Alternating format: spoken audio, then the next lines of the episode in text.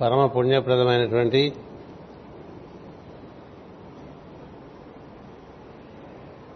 విజయవాడ పట్టణం.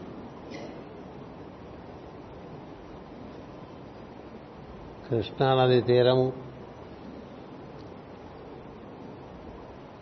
కనకదుర్గమ్మ సన్నిధి.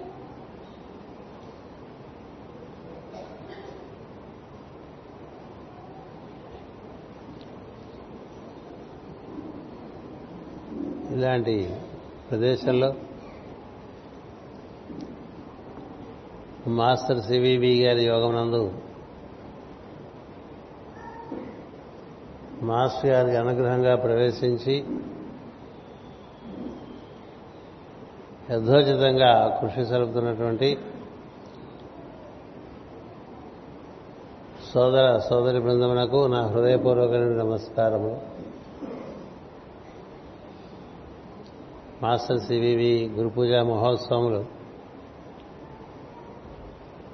మూడు దశాబ్దముల పైగా విజయవాడలో నిర్వర్తింపబడుతూ ఉన్నాయి. అది మాస్టర్ గారి సంకల్పం. ఈ గురు పూజా మహోత్సవాలలో మనము ఒక ఋషిప్రోక్తమైనటువంటి మార్గమును అనుసరించడానికి పునః పునః దీక్ష అవలంబిస్తూ ఉంటాం. మన గట్టిగా నెల రోజులు కాలేదు. విశాఖపట్నంలో గురు పూజలు జరిగినాయి. అది చాలా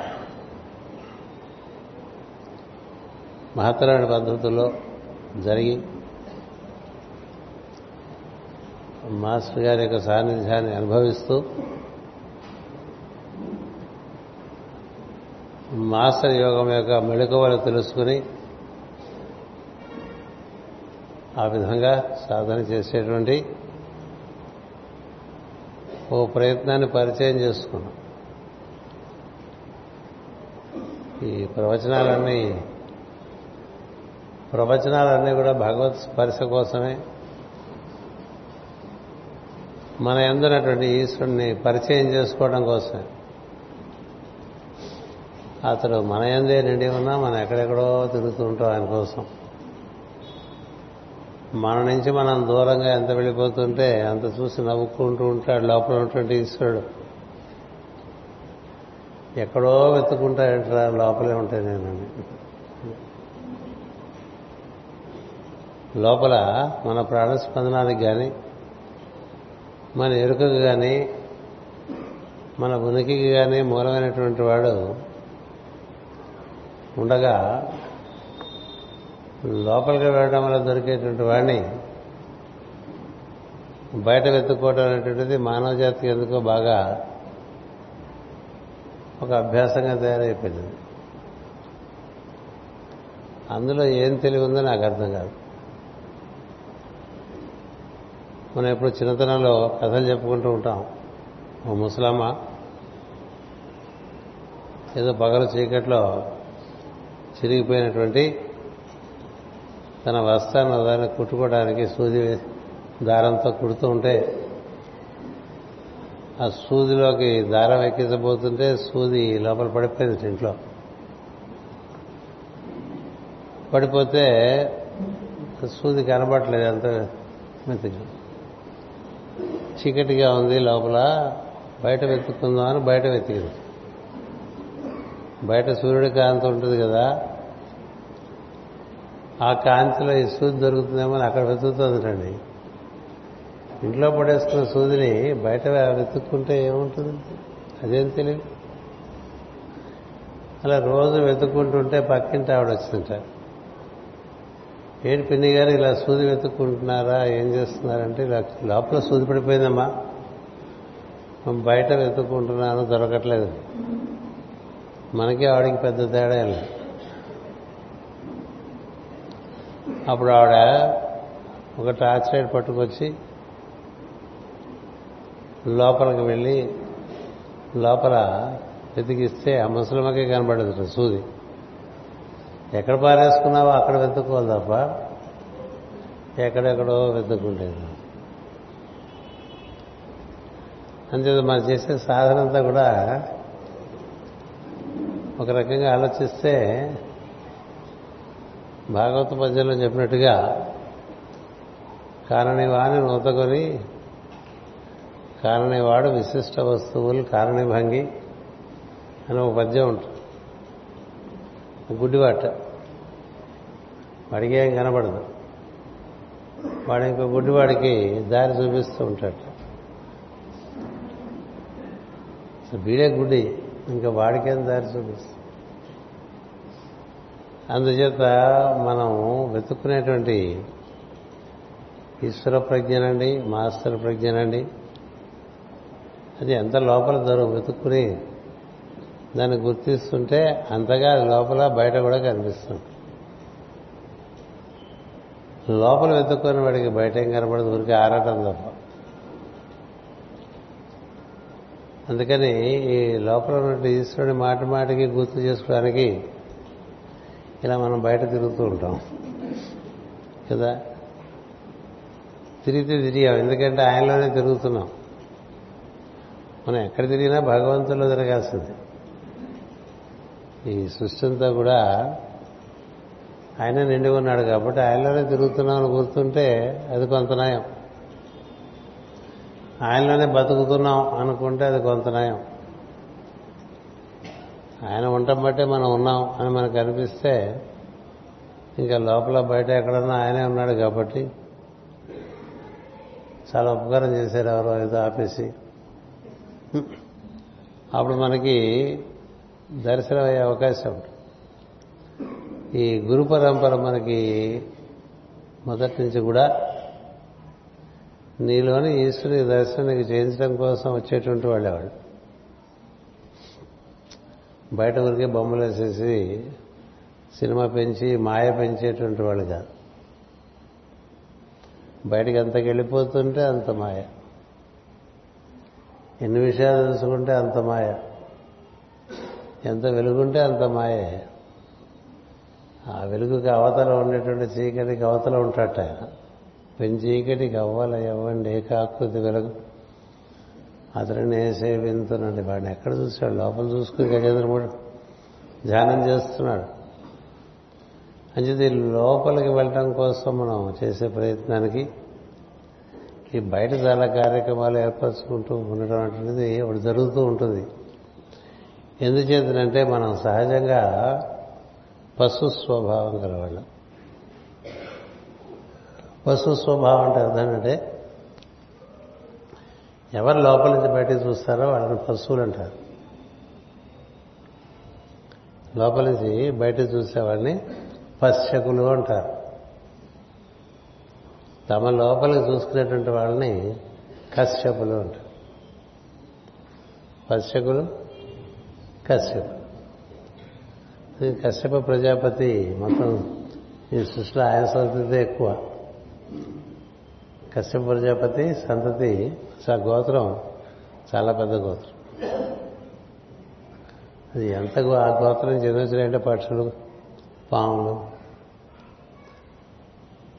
దితిపుత్రులు అతిథిపుత్రులు ఈ వీళ్ళు వాళ్ళని కదా అందరూ అందులోంచి వచ్చేసారు. కశ్యపుడిలోంచి వచ్చిన వాళ్ళంతా పశ్ పశ్చకులైపోయారు ఆశ్చర్యంగా ఆయన కశ్యపుడు అంటే అన్ని తన లోపల దర్శనం చేయగలడు. ఋషులు లోపల దర్శనం చేసి తద్వారా లోపల నుంచి బయటికి అంతా దర్శనం చేశారు. అలా మనం కూడా దర్శనం చేసే ప్రయత్నంలో మనం బయట కొంత కట్టుబాటు చేసుకోవడానికి మన జీవితానికి ధర్మం అనేటువంటి ఇచ్చారు. ధర్మము సృష్టి అందు ఎట్లా ఉన్నదో దర్శిస్తూ ఉంటే అది మన దైవానికి దగ్గరగా చేరుస్తుంది. అందుచేత ధర్మం ధర్మం లేకుండా దైవం లేడు. ధర్మం లేని దైవం లేడు. అంటే ధర్మాచరణం ప్రధానంగా చెప్తారు అందుకని మనకి ఎప్పుడు కూడా సత్య ధర్మ అని వస్తుంది. కదా? సత్యధర్మ చరాయ చేదో అంటూ ఉంటాం మనం రాఘవేంద్ర స్వామి కదా? ధర్మమునందు చరించేటువంటి వాడికి తన ఎందరి సత్యం లభించేటువంటి అవకాశం. ధర్మమునందు చరించినటువంటి వాళ్ళకి తమ లోపల సత్యాన్ని దర్శనం చేసేటువంటి అవకాశం తగ్గిపోతుంది. ఎందుకంటే చీకటి లోపల మీది లైట్ ఇన్ మీ అని లోపల చూద్దామంటే కనబడదు కదా అది. కళ్ళు మూసుకుని లోపల తిరిగితే ఏం కనిపిస్తుంది? ఎందుకు కనబడదు మరి కనిపించే వాళ్ళ కనిపించడం బట్టి రాస్తారు. లోపల ఉన్నటువంటి వెలిగే బయట చూస్తున్నానని కదా రాసి ఇచ్చారు గురుగారు. Me the light in me be the light before. నా లోన గల వెలుగు నా పరిశ్రమల వారి రూపమున కనపట్టుగాక. లోపల వెలిగే లేదనుకోండి బయట కనిపిస్తుంది కనిపిస్తుంది? కనిపించదు. కదా లేదా అంటే ఉంది నీకు కనబడలే అందుకని ఈ లోపలికి మనకి పరిచయం చేయడానికి మన మధ్యకి సత్పురుషులు వస్తూ ఉంటారు. వారందరూ కూడా మనకి ఉద్ధారణ కలిగించాలనే ఉద్దేశంతో వస్తూ ఉంటారు. మనం ఎందుకోసం ఇదంతా చేస్తున్నాం అనేటువంటి ప్రతినిత్యం ఒక ప్రశ్న వేసుకుంటూ ఉండాలి. ఇవే పల్లిలాగే చేస్తున్నాం కదా చాలా కాలంగా. ఇప్పుడు ముప్పై సంవత్సరాలు దాటిపోయింది కదా పెద్దవాళ్ళు మన గురు పూజలు నిర్వర్తిస్తూ. మరి విశాఖపట్నంలో ఇంకా ఎక్కువైపోయింది కదా. విశాఖపట్నం గురు పూజలు మొన్న యాభై ఎనిమిదో గురు పూజలు చేశారు. ఇక్కడ ఎంత నెంబర్ కృష్ణమూర్తి గారి వాళ్ళ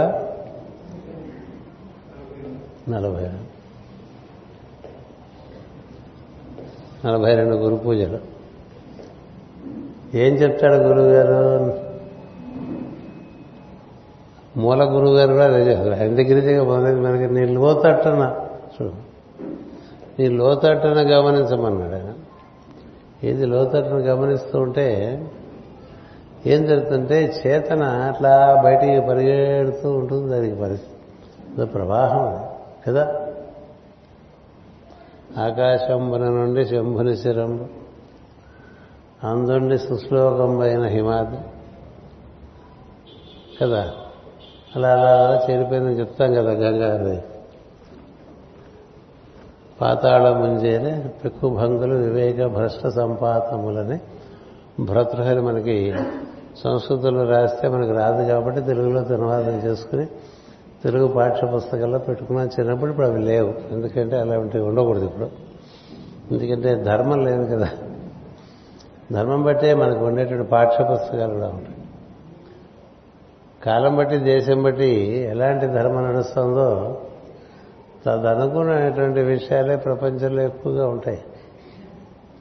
అందుకని ఒక రెండు తరాల వెనక వెళ్తే ఉండేటువంటి పాఠ్య గ్రంథాలు ఇప్పుడు ఉండవు. ఎందుచేతంటే ఆ గ్రంథాల్లో కాస్త కూస్త ధర్మం పరిచయం చేయబడుతూ ఉంటుంది. ధర్మం పరిచయం చేస్తే ఎలా అది కలికి నచ్చే విషయం కాదు. ధర్మం నుంచి మనందరినీ దూరంగా తీసుకెళ్ళటమే ఆయన పని కదా? అందుచేత భిన్నమైనటువంటి విషయాలన్నీ కూడా బాగా మన మనసంతా నిండిపోయేట్టుగా అనేక అనేటువంటి ఇంద్రజాలాలు చేస్తూ ఉంటాడు బయట కదా? కలి చేసేటువంటి ఇంద్రజాలానికి మనకి మార్గము మంత్రజాలం ఇచ్చారు కదా? మంత్రజాలం అంటే అది లోపల చైతన్యం నిర్వర్తిస్తున్నటువంటి కార్యక్రమం.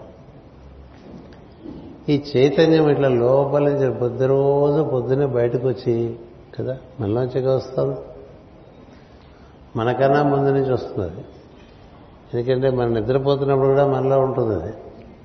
మనం మేలుకొలిపి నేనున్నాను అనిపించి అక్కడి నుంచి మన మూడు గుణములలోకి ఇచ్చా జ్ఞాన క్రియ మార్గములలోకి మన్ని ప్రవేశింపజేసి అక్కడి నుంచి బుద్ధి కక్షలోకి ప్రవేశింపజేసి అక్కడ విచక్షణ మాకు అందరూ కూడా జాగ్రత్తగా చూసుకుని అక్కడి నుంచి మనసులో ప్రవేశించి అక్కడి నుంచి ఇంద్రియాల్లో ప్రవేశించి అట్లా బయటికి పోతూ ఉంటుందండి చైతన్యం. ఇక రోజు పొద్దున్న నిద్రలేచిన వాడు చాలా నన్ను అడిగితే సుఖంగా ఉంటాడు వాడు. కదా? ఆ సుఖంగా ఉండేవాడు పొద్దున్న లేవగానే వాడిని ఎరుక ఎన్ని రకాలుగా బయట తిరుగుతుందని ఆలోచిస్తే ఎన్నెన్ని రకాలుగా జీవులు తిరుగుతుంటారు పొద్దున్న లేచిన దగ్గర నుంచి? తెల్లవారి వరకు ఇంట్లో తిరుగుతారు కదా. తెల్లవారిన తర్వాత బయట తిరగడం మొదలు పెడతారు ఈ తిరుగుడు ఎన్ని స్టెప్పులు అంటూ ఉంటాం కదా. ఎన్ని మెట్లు దిగి వచ్చేస్తుంది? లోపల ఎక్కడో ఉన్నటువంటి చైతన్యం. ఈశ్వరుతో కూడినటువంటి చైతన్యము అక్కడి నుంచి బయలుదేరి మన లేపి మన మన గుణాల్లోకి నెడితే మనకు రకరకాలుగా ఉంటాయి మన గుణ గుణ సమ్మేళనం. అందుకని ఒక్కొక్కరికి ఒక్కొక్క రకంగా పుడుతుంది పొద్దున్నే ఆలోచన. అంతేగా?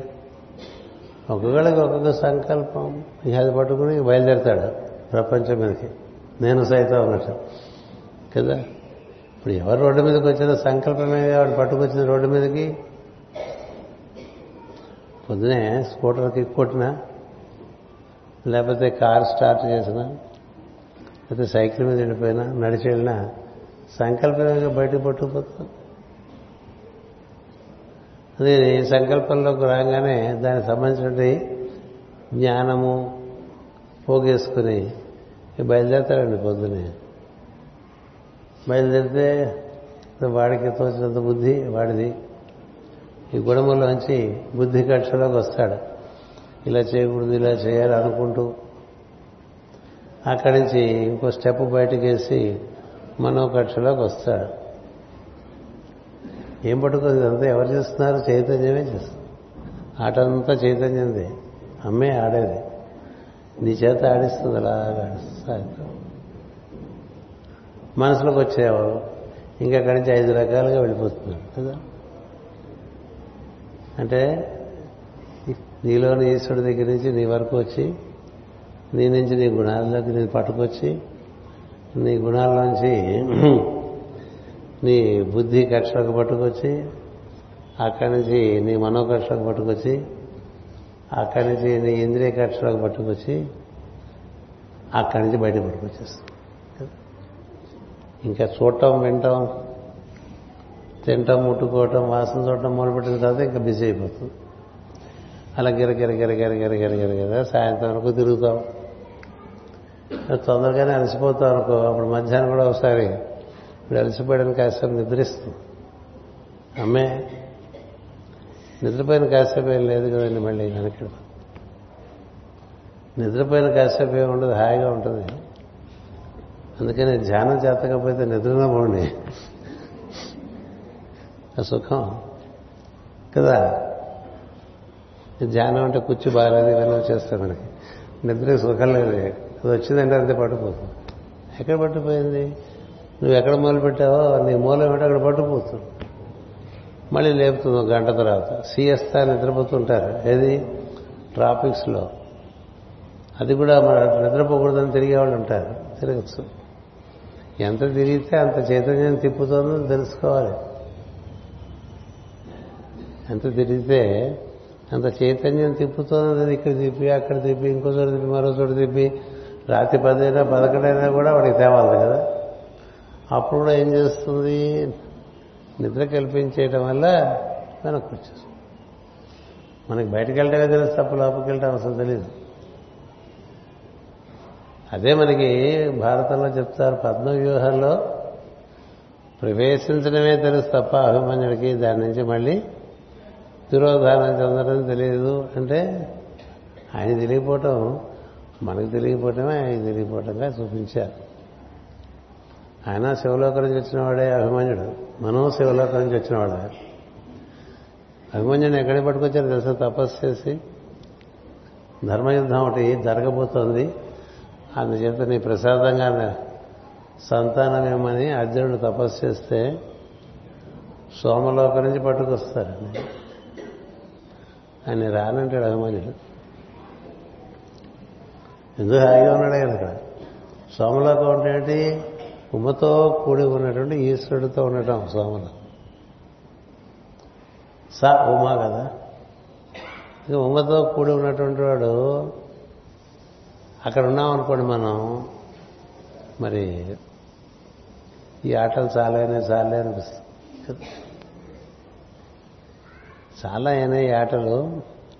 లేచి దగ్గర నుంచి ఇదే ఆట కదా. ఇప్పుడు ఆడించేస్తుంది. మన్నేం ఆడనివ్వదు.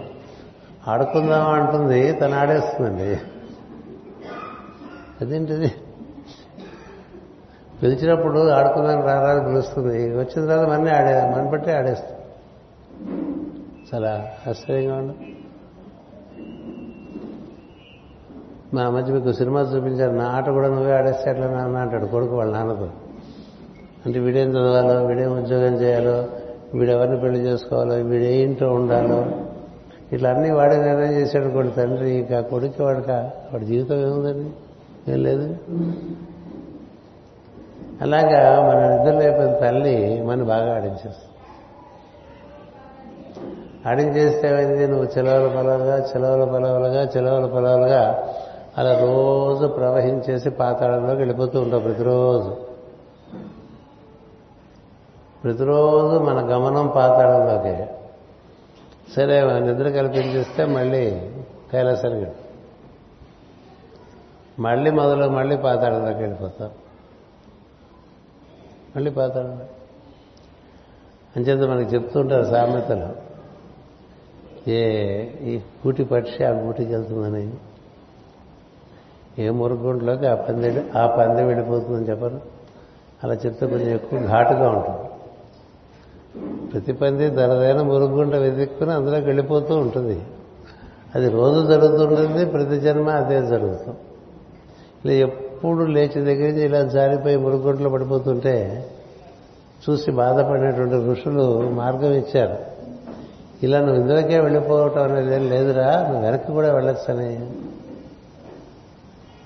వెనక్కి కూడా వెళ్ళొచ్చు. గమనము అవరోహణ గమనం మార్గంలోనే లేదు ఆరోహణం కూడా ఉంది. నువ్వు ఆరోహణ క్రమంలో కనుక గమనం చేయగలిగితే అప్పుడు నువ్వు గంగ పోతావని. గంగా అంటే అర్థం అది. ఒక గమనం అవరోహణ క్రమ క్రమంలో ఒక గమనము ఆరోహణ ఒక గమనము ప్రపంచంలోకి ప్రవేశించడం మరొక గమనం ప్రపంచం నుంచి తెలిసి నీకుగా దాంట్లోంచి బయటకు వచ్చేయాలి. అలా తెలిసిన వాళ్ళు ఎవరు? కురుక్షేత్ర యుద్ధంలో అర్జునుడు కృష్ణుడు ద్రోణాచార్యులు వారు ముగ్గురికే తెలుసు. వాళ్ళు ముగ్గురే తెలిసిన వాళ్ళు కూడా తెలిసినవాడు మిగతా వాళ్ళు ఎవరు వెనక్కి వెళ్ళడం తెలిసిన వాళ్ళు కాదు అని చెప్పడానికి ఆ ఉదంతం ఇస్తారు. అందుచేత మనకి మనకి ఎంతసేపు ఈ ప్రపంచంలోకి జరపడిపోయి ఇంకా పెంచుకుని ఇంకా పెంచుకుని ఇంకా పెంచుకుని ఇంకా రొచ్చులోకి వెళ్ళిపోయి ఇంకా బాధపడటమే తెలుసు తప్ప ఇందులోకి ప్రవేశించినప్పుడే నిష్క్రమించే మార్గం కూడా తెలిసి ఉండి ఇలా మన లోపలికి వచ్చామనుకోండి ఇక్కడి నుంచి ఎటు బయటికి వెళ్తామో తెలియకుండా లోపలికి వస్తే ఉపయోగం? ఇలా లోపలికి వచ్చేసిన తర్వాత ఇలా చుట్టూ అన్ని తలుపులు ఉండబట్టి కదా మనం కొంచెం కులాసాగా కూర్చున్నాం. అన్ని తలుపులు మూసేస్తారంటే ఎటు వెళ్ళాలో తెలియదంటే ఎట్లా? అందుకనే సినిమా టాకీస్లో కూడా హాలంతా చీకటి చేసిన అక్కడ అక్కడ తలుపు దగ్గర ఎగ్జిట్ అని ఒక రేడియంతో వెలిగేట్టుగా పెడతారు. నీకన్నా భయం వేస్తే నుంచి బయటకు వెళ్ళిపోవచ్చు? మనకేది మనకి ఎగ్జిట్ ఏంటో తెలియదు సో తెలియదు మన మన యోగంలో ప్రధానమైనటువంటి విషయం ఏంటంటే ఎగ్జిట్ తెలుసుకోండిరా అని చెప్పండి. ఎగ్జిట్ అసలు ఆ ప్రయత్నం జరుగుతుందా? రోజు అదే గోలగా కొట్టుకుంటాం చెప్పండి. ఇప్పుడు రోజు పూజలు చేస్తుంటారు రోజు ప్రార్థన చేస్తుంటారు రోజు మంత్రోపాసన చేస్తూ ఉంటారు. ఇవే ఇంకా మనకి ఓపిక బాగుంటే ఇంకా నాలుగు ఎక్స్ట్రా పెట్టి చేసుకుంటూ ఉంటాం. అవన్నీ సరే. అసలు ఇందులో బయటకు ఎట్లా వెళ్తా?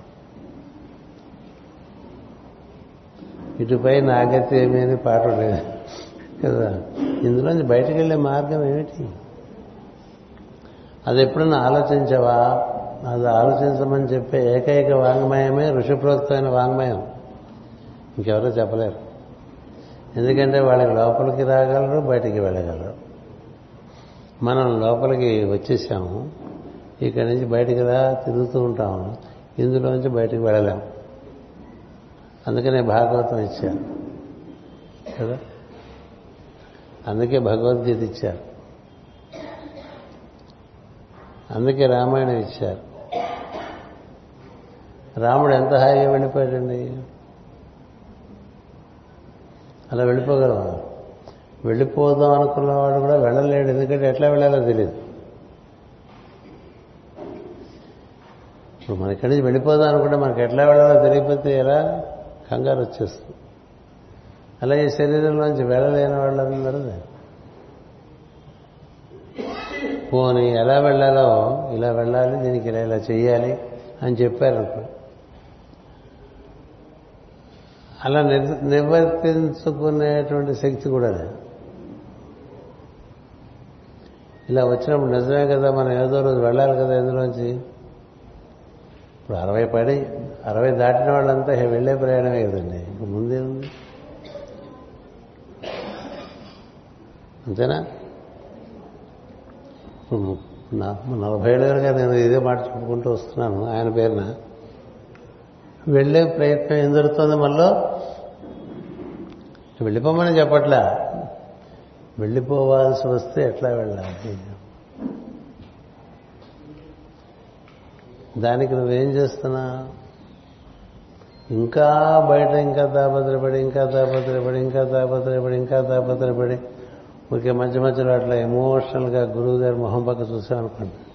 మొహం అంటే చిత్రపటం. ఆయన ఏం చేస్తాడు? అందుకనే ఏ ఎక్స్ప్రెషన్ లేకుండా పెట్టేశాడు ఆయన face your expression is my expression అన్నాడు ఆయన సివి గారి బొమ్మ లాంటి బొమ్మ ఎక్కడా ఉండదు. అందువల్ల మనం ఈ యోగం ఎందులో ఇందులోకి ఎందుకు చేరాము నాకు తెలిసి ఎక్కువ మంది మాస్టరేక గారి అంత మోహం చేత చేరారు. ఆయన మరో కృష్ణుడు ఆయన. అందుకని చాలా క్రీడించారు ఆయన. ఆయన క్రీడకి సమ్మోహనం చెంది ఇందులో చేరారు తన దగ్గర చేరిన వారందరికీ ఆయన ఇచ్చిన మంత్రం సివివి ఒక మంత్రం ఇవ్వలేదు. కానీ మనకి ఈ సమ్మోహనంలోనే ఉండిపోయాం తప్ప ఎందువల్ల ఆయన మనలోకి వచ్చారు? ఏమి ఇవ్వడానికి వచ్చారు? దాని గురించి మనం ఏం ప్రయత్నం చేస్తున్నాం అనేది లేదు. ఆయన కూడా ఇవన్నీ చేయగలిగిన విషయాలే చేయాలంటే ధర్మం తెలియాలి కదా. ఎందుకంటే ధర్మం తెలియని వాడికి యోగ మార్గం గురించి చెప్పినా అందులో ముందుకు పోలేడు. ఎందుకని? వాడికి వాడే అడ్డాం.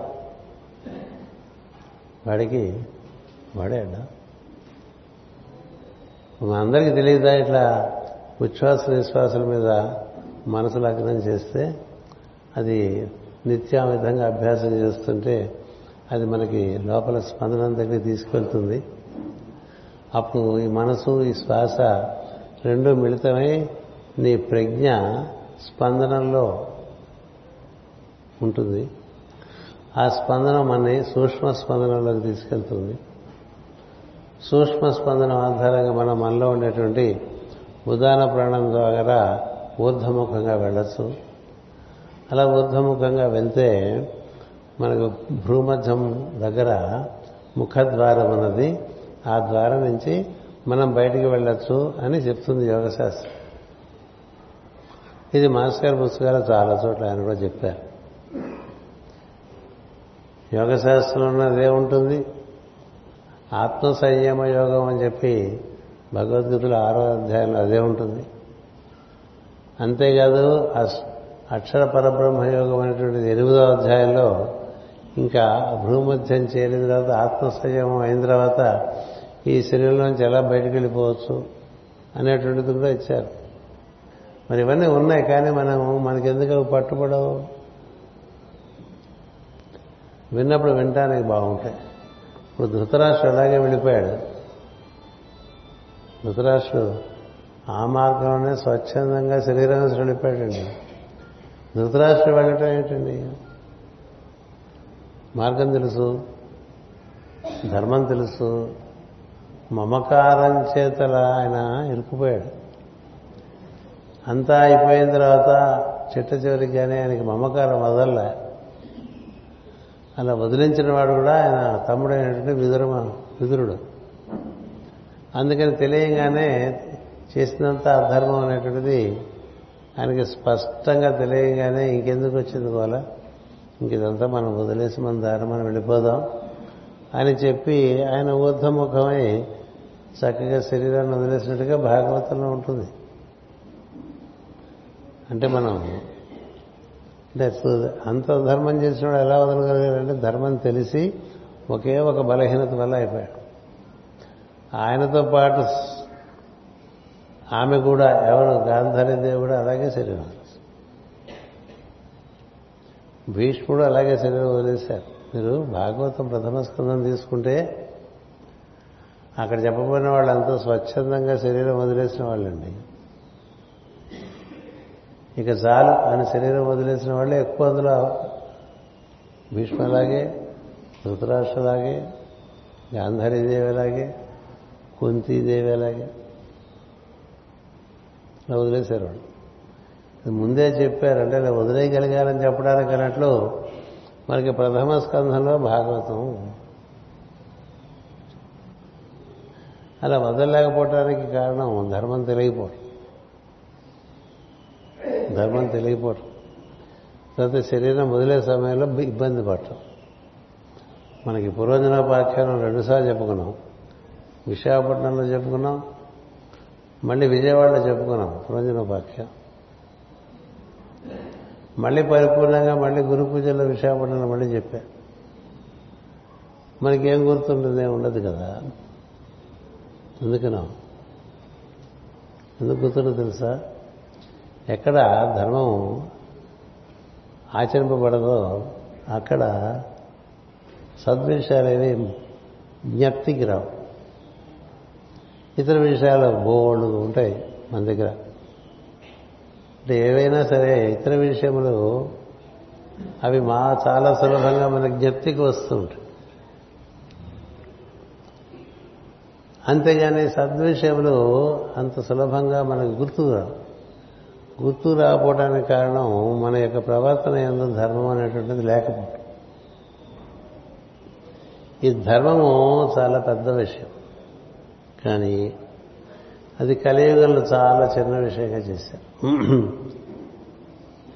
ఎలాగో కలియుగంలో కష్టం ధర్మం ఆచరించడం. అంటే ఒక ధర్మరాజులాగా పాండవులాగా ఇతర ధర్మాత్ములాగా నిర్వర్తించడం అనేటువంటిది చాలా కష్టం. కాలమహిమ అలా ఉంటుంది. అందుచేత ధర్మాన్ని కూడా కొంత చూసారా మనకి యాభై మార్కులు పాస్ అవుతారంటే ఎవరు పాస్ అవ్వట్లేదు అనుకోండి. నలభై మార్కులకి పాస్ అని పెడతారు. నలభై మార్కులు కూడా ఎవరు పాస్ అవ్వట్లేదు అనుకోండి. ముప్పై ఐదు మార్కులు అంటారు. ముప్పై ఐదు కూడా ఎవరు పాస్ అవ్వట్లేదు అనుకోండి. ముప్పై అంటారు. ముప్పై కూడా పాస్ అవ్వట్లేదు అనుకోండి. పాతి అంటారు. మాకు అలా జరిగింది. మా చింతనంలో మేము ఎస్ఎస్ఎల్సీ పరీక్ష రాసేప్పుడు మాకు హిందీ మా పరీక్ష ఉండేది. దక్షిణాది వారికి హిందీ ధర్మాచరణ ఎంత కష్టం అంత కష్టం. అంచేత వాళ్ళు తగ్గించు మిగతా వాటన్నిటికీ ముప్పై ఐదు పాస్ మార్క్. మిగతా సబ్జెక్ట్స్ అన్నిటికీ ముప్పై ఐదు పాస్ మార్క్. హిందీకి మాత్రం పాతికే ఎందుకంటే కష్టం కాబట్టి. కష్టం. మాకు మా మాస్టర్ గారు చెప్పాడు పద్దెనిమిది వచ్చినా చాలరా మిగతా వాళ్ళు కలిపేస్తారని. అందుకని మనకి దక్షిణ భారత హిందీ ప్రచార సభ ఇలాంటివన్నీ పెట్టి మనకేదో హిందీ నేర్పాలని చాలా తాపత్రపడ్డారు కానీ వాళ్ళ వల్ల కాల. ఎప్పుడు వీలు పడ్డది? సినిమాలు వచ్చాక వీలు పడ్డది. హిందీ సినిమాలు చూడటం మొదలుపెట్టిన తర్వాత మన వాళ్ళందరికీ హిందీ బాగా వచ్చేస్తుంది కదా? అంతేగాని పాఠ్య భాగంగా మనకి హిందీ రాలే.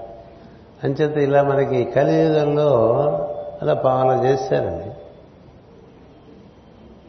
మొత్తం వంద మార్కులకు పాతిక మార్కులు కదా. మరి ఆ పావలా కూడా కష్టమైపోతుంది. పావలా కూడా కష్టమైపోతుంది. ఎందుకు ధర్మం ఆచరించాలంటే ధర్మం ఆచరించిన వాడు చాలా సులభంగా శరీరాన్ని వదిలేయగలడు. భీష్ముడు అలాగే వదిలేశాడు. ఆయన ఆయన ధర్మమే అయింది దూరంలో అలాగే వదిలేశాడు. ఆయన ధర్మమే. ద్రోణాచార్యుల వారు ఉద్యోగ ధర్మం అయిపోయిందండి ఉద్యోగ ధర్మం. మహాశివభక్తుడు. అందుకనే ఇలా వదిలేశాడు వీళ్ళు. అలా వెళ్ళిపోయాడు. కదా. భీష్ముడు స్వచ్ఛందంగానే వెళ్ళిపోయారు కదా మనకి తెలుసు. అంతేత ఈ ధర్మం ఆచరించిన వాళ్ళ కథలు మనకి ఇచ్చారు సరే రాముడి కాలంలో ధర్మం అంటే అది చాలా ముప్పావాల ధర్మం. ద్వాపరయుగంలో ధర్మం అంటే పావల ధర్మం. అర్ధ ధర్మం. కదా? కృతయుగంలో అంటే రూపాయికి రూపాయి ధర్మం. చిన్న పొరపాటు కూడా పెద్ద శిక్ష ఉండేది అప్పుడు. కృతయుగంలో. కృతయుగంలో అన్నగారికి తపస్సు చేసుకుంటున్నట్టండి తమ్ముడు తపస్సు చేసుకుంటున్నట్టు వాళ్ళు తపస్సు చేసేసేపు చేసిన తర్వాత కొంచెం అలా ఆ అడవిలోనే వెళ్ళి ఏదో పళ్ళు పోగేసుకుని కాస్త అక్కడ పెట్టుకునేవాళ్ళ ఆకలి వేస్తే రెండు పళ్ళు తినేసి మంచిని తాగి మళ్ళీ తపస్సు చేసుకుంటారు. సరే ఒకసారి తమ్ముడు తపస్సు చేసిన తర్వాత కొంత ఆకలి అనిపించి కళ్ళు తెరిచి చూస్తే తను చూ తన దగ్గర ఏం లేవు. తింటానికి సరే పక్క వాటర్లోకి వెళ్తే ఇటు పక్క పక్క గుడిసె అనమాట అక్కడ అన్నగారి దగ్గర పక్కన పళ్ళు ఉన్నాయి ఆయన తపస్సులో ఉన్నాడు. ఈ తపస్సులో ఉండేవాడు ఎప్పుడు వేలుకుంటాడో మనకు ఆకలి. మనకి షుగర్ డౌన్ అయిపోయింది అనుకోండి. ఏదో ఒకటి తినేయాలి కదా గబా లేకపోతే పడిపోతాం అలా ఇది బాగా పడిపోతున్నాడు. అందుకని సరే అన్నయ్య లేచినప్పుడు చెప్పచ్చని పండుగ ఒకటి తీసుకుని తినేశాడు. భారతంలో ఉన్న కథే నేను సృష్టించలే. తినేసిన తర్వాత తపస్సు కూర్చుంటే అన్నయ్యకి చెప్పకుండా పండు తిన్నావు కదా అని లోపల అంతరాత్మ ప్రశ్నించడం మొదలుపెట్టిందండి. మనకు అలాంటిగా ఉండవు కదా.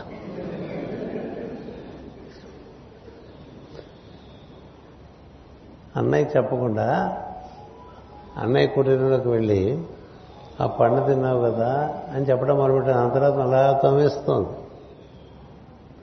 తోమేస్తుంటే సరే మరి ఇక్కడ తపస్సు అవదని అలా కూర్చున్నాడు. వాళ్ళ అన్నయ్య తపస్సు నుంచి బయటకు వచ్చాడు. బయట రాగానే అన్నయ్య ఇట్లా పొరపాటు అయిపోయిందిరా. ఆకలికి తట్టుకోలేక నీ కుటీరంలోకి వచ్చాను. నువ్వు అక్కడ చాలా తీవ్రంగా ధ్యానంలో ఉన్నావు. నేను ఆగలేక ఓ పండు తిన్నాను. అది నీకు తెలియపరిస్తే కనుక మనశ్శాంతి లేదు అని చెప్పాడు. చెప్తే అనగా దానికే ఉంది నిరపడలేదు చెప్పేశావు కదండి అని అంటే సరే ఈయన వెళ్ళి వెళ్ళి తమ్ముడు తపస్సులో కూర్చున్నట్ట. కూర్చుంటే చెప్పకుండా తీసుకున్నావు కదా చెప్పకుండా తీసుకున్నావు కదా చెప్పకుండా తీసుకున్నావు కదా లోపలికి లోపల తవ్వుతుందండి. అలా ఉంటుంది ధర్మం. అలా ఉంటుంది. కృతయుగంలో ఏ లాభం లేదని అన్న దగ్గరికి వెళ్ళి నీ కుటీరంలోకి వెళ్ళి నీకని ఏర్పాటు చేసుకునే ఫలముల్లో నేను ఒక ఫలం తినటం చేత నాకు తపస్సు బాగా జరగట్లేదు. అంచేత నువ్వు నాకేదైనా శిక్ష వేయమన్నాడు. ఏదో ఒక శిక్ష వేస్తే నాకు ఆ శిక్షణ అనుభవిస్తే నాకు ఈ ఈ అంతరాత్మను ఈ విధంగా బాధపెట్టడం వదిలేస్తుంది. శిక్ష అనుభవించామనేటువంటి ఒక తృప్తితో అందుకని నువ్వు నాకు శిక్ష వేయమని అడిగాడు. అంటే అన్నగారు దీని శిక్ష ఏంట్రా? సింపుల్ విషయం చెప్పు. అలా కదా వెయ్యాలంట. నా శిక్ష వేయించ వేసేది నేను కాదు. శిక్ష వేయడానికి ఒకడికే అధికారం ఉంది. అదే ధర్మం. రాజుగారు వేస్తాడు శిక్ష. ఇక మిగతా వారు ఎవరిని శిక్షించకూడదు అంటాడు మనం ఎక్కడికెక్కడ మనమే అండి. లా ఎస్టాబ్లిష్ చేసేద్దాం చూస్తా కదా. అది ధర్మం కాదు.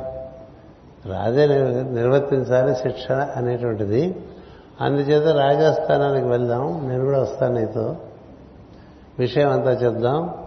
ఆయన ఏ శిక్ష వేస్తే ఆ శిక్షను శిరసా వహించు రాజు దండిస్తే కానీ చేసిన తప్పుకి పరిష్కారం అవ్వదు.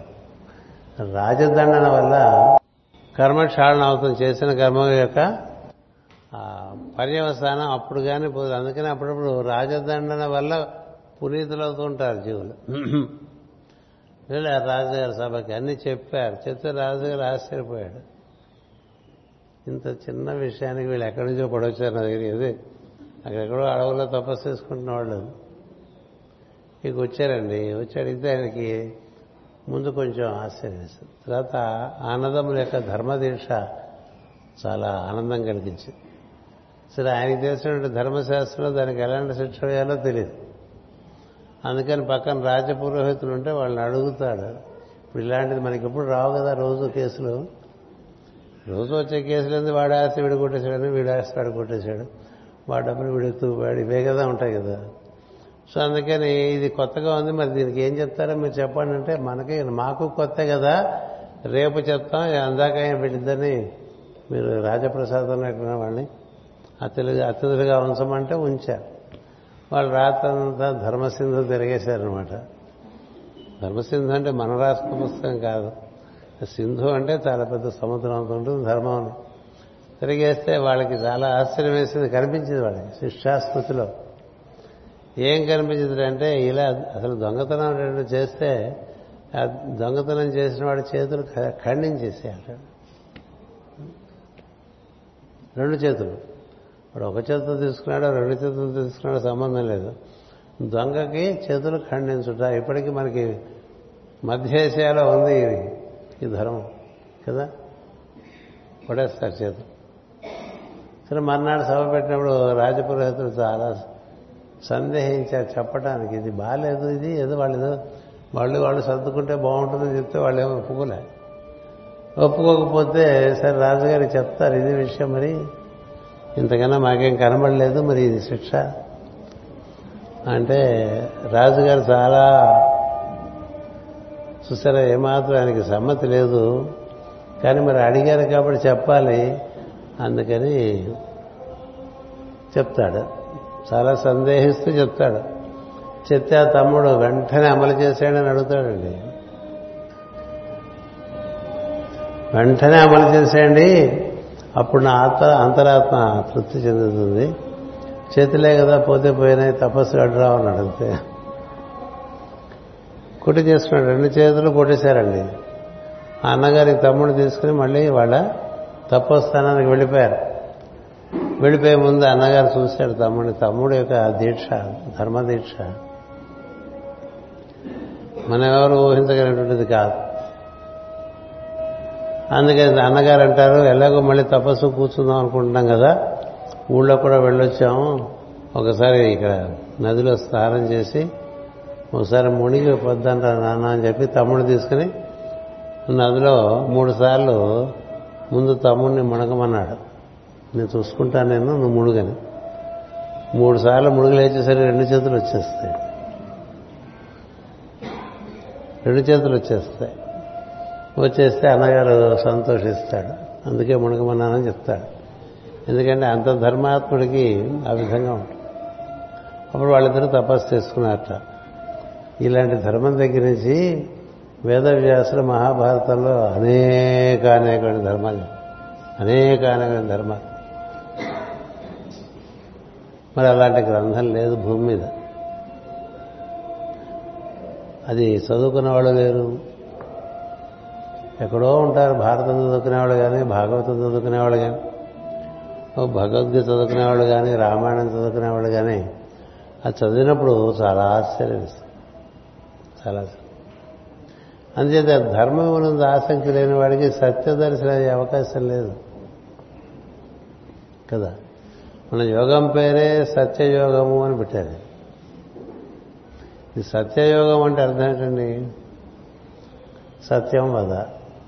మనకి ఉపనిషత్తు కూడా సత్యం వద ఫాలోడ్ బై ధర్మాంచర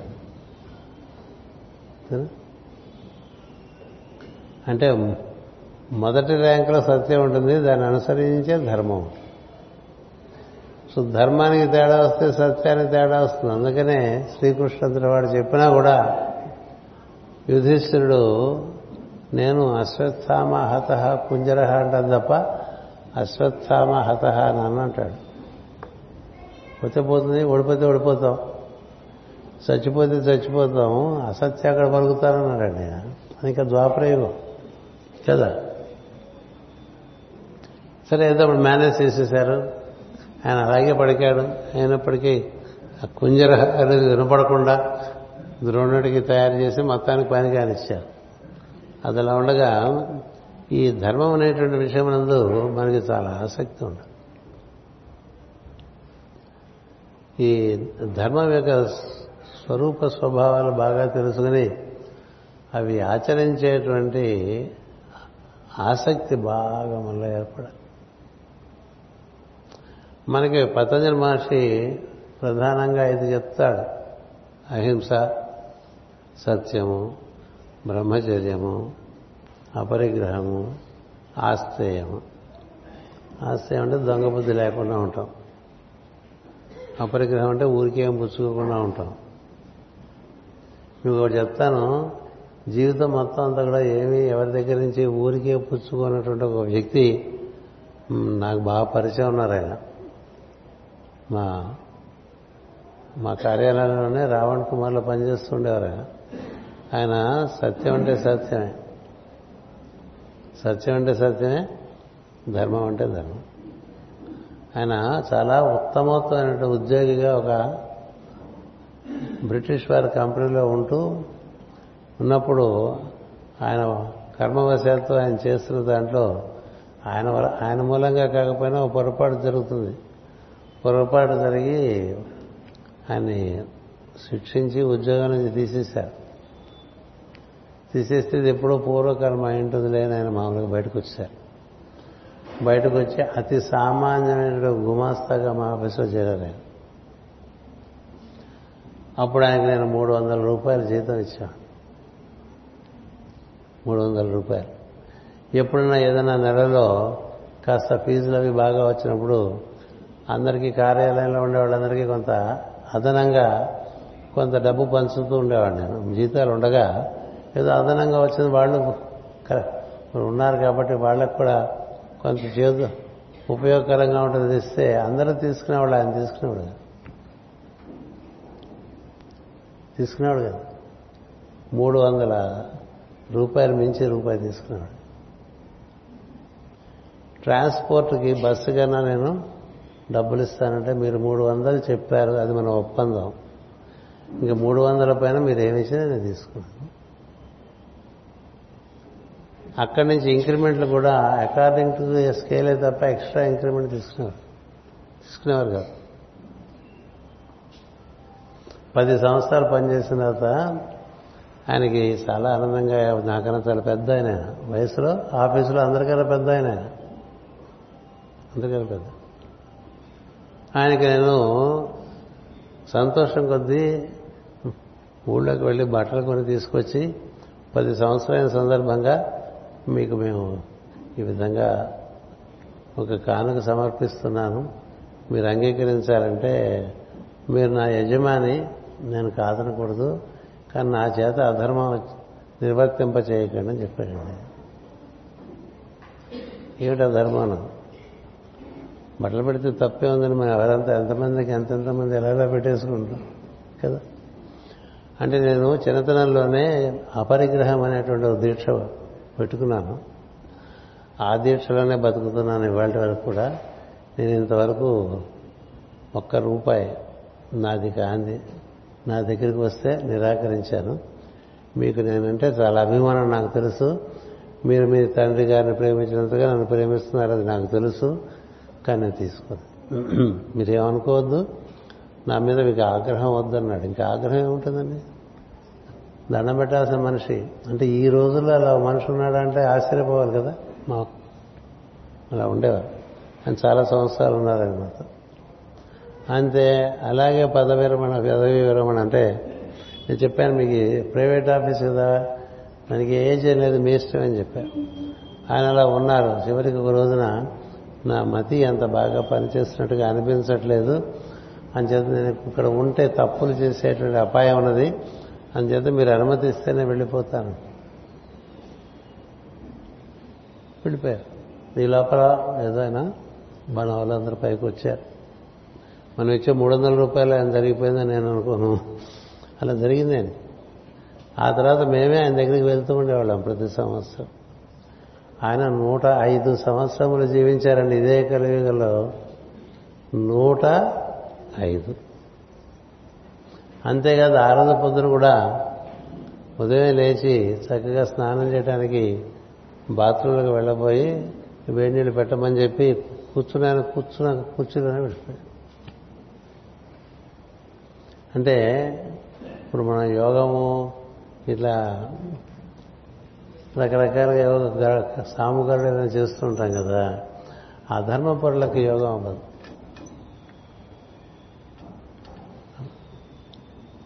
మనలో ధర్మం బట్టి మనలో సత్యం దగ్గరికి మనం చేరేటువంటి అవకాశం ఏర్పడుతుంది. మనలో ధర్మం లోపించిందనుకోండి సత్యం అదృశ్యమై అంచేత మనకి మన భారత భాగవత రామాయణాది గ్రంథాలు ప్రధానంగా ధర్మాన్ని బోధిస్తూ ఉంటాయి.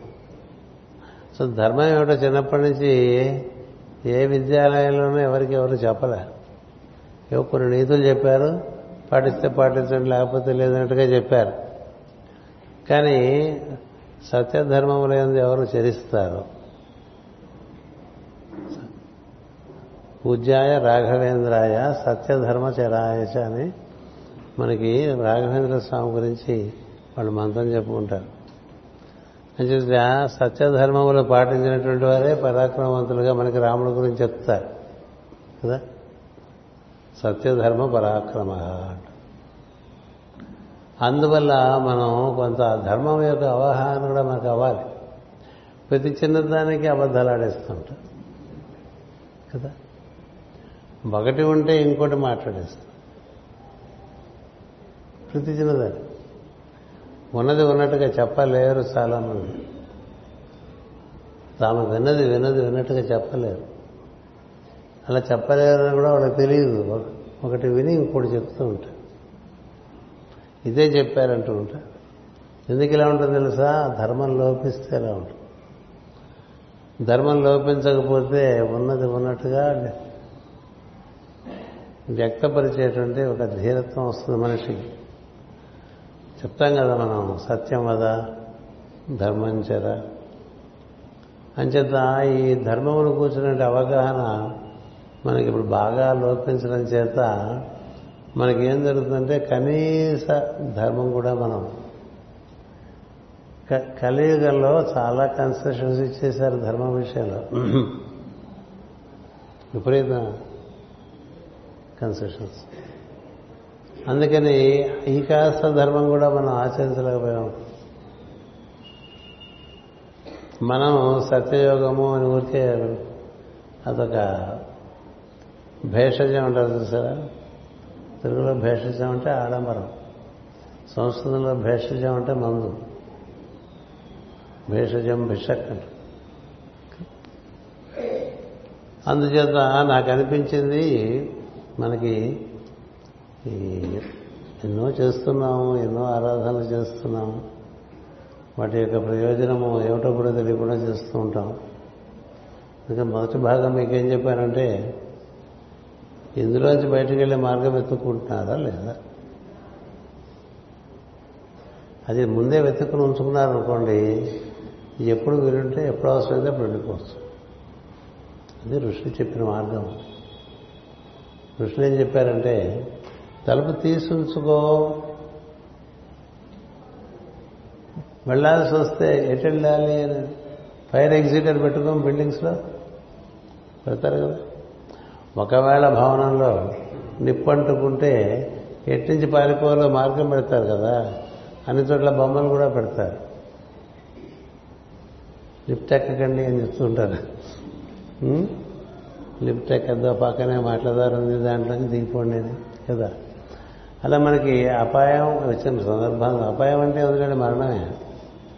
అది వచ్చే సందర్భంలో వెళ్ళటానికి దారి తెలిసి ఉండాలిగా. మీరు పెద్ద పెద్ద హోటల్స్కి వెళ్తే వాళ్ళు మీ రూమ్లోనే టేబుల్ మీద ఒక ప్లాన్ పెడతారు. ఫైర్ ఎగ్జిట్ ఎక్కడుందో తెలియాలని అది మనం చూడం ఇప్పుడు కూడా. చూడం. అలాగే విమానంలో వాళ్ళు చెప్తూ ఉంటారు. ఒకవేళ ఏదైనా తేడా పడితే ఎలా బయటకు వెళ్ళాలో మా విధానం. అది వినం మనం. ఎందుకు వినంటే భయం. భయం చేత వినం. భయం చేత చూడం. భయం ఏంటి? ఎప్పుడప్పుడు వెళ్ళాల్సిన దారి తెలియదు ఫైనల్గా ఎటు వెళ్ళాలనేటువంటి దారి ఒకటి తెలియటం చాలా ముఖ్యం. అది అలా ఉండగా ఆ తెలియటానికి ధర్మాచరణ లేని వారు అది తెలుసు. ఆ మార్గంలో వెళ్ళలేరు. ధర్మాచరణ ఉందనుకోండి చాలా అనాయాసంగా వెళ్ళి మనకు అందుకనే ఒక సామెత ఉంది అనాయాస ఏ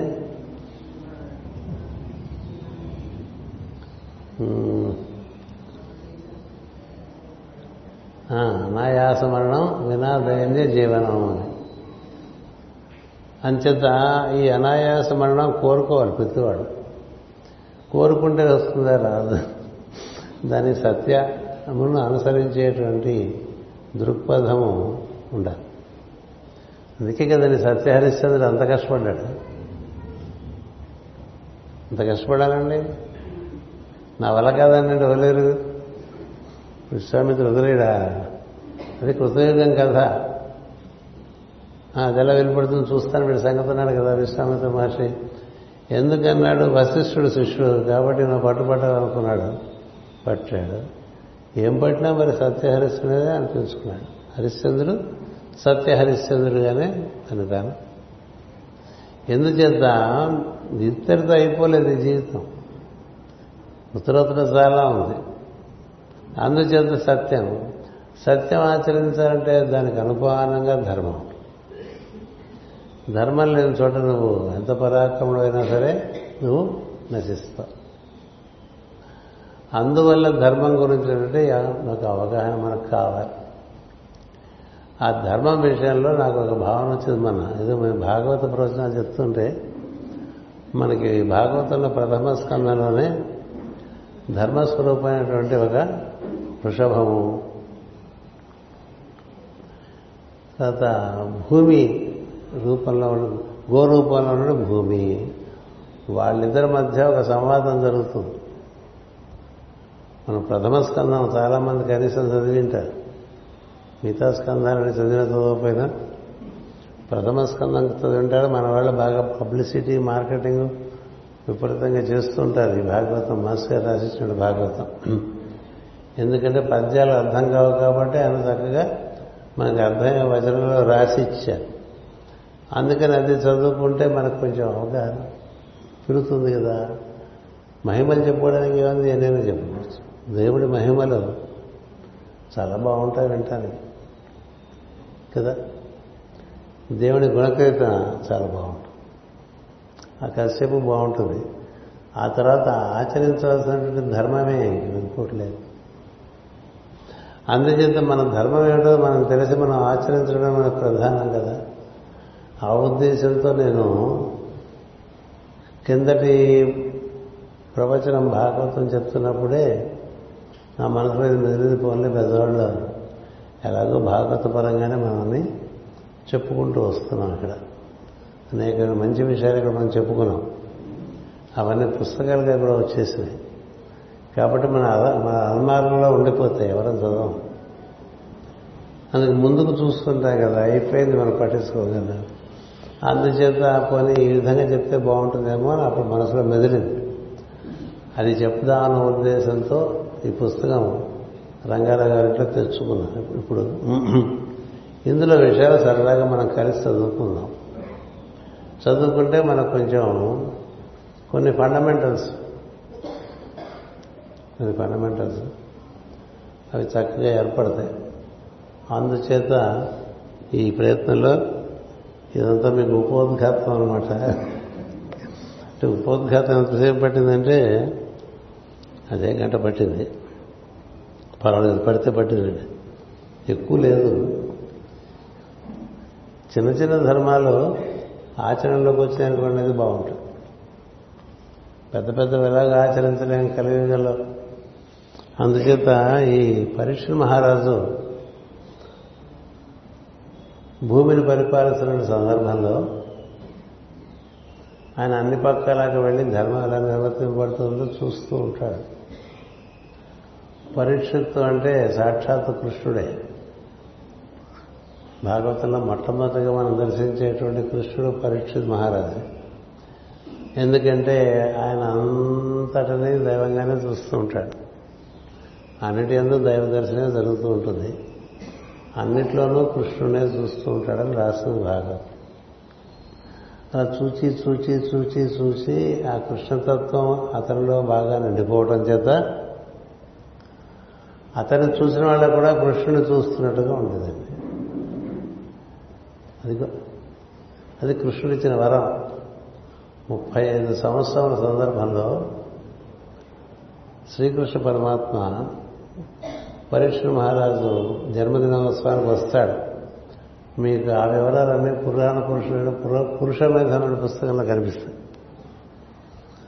వచ్చి ఎందుకంటే అలా తదేకంగా శ్రీకృష్ణుని ధ్యానం చేస్తూ ఉంటాడు.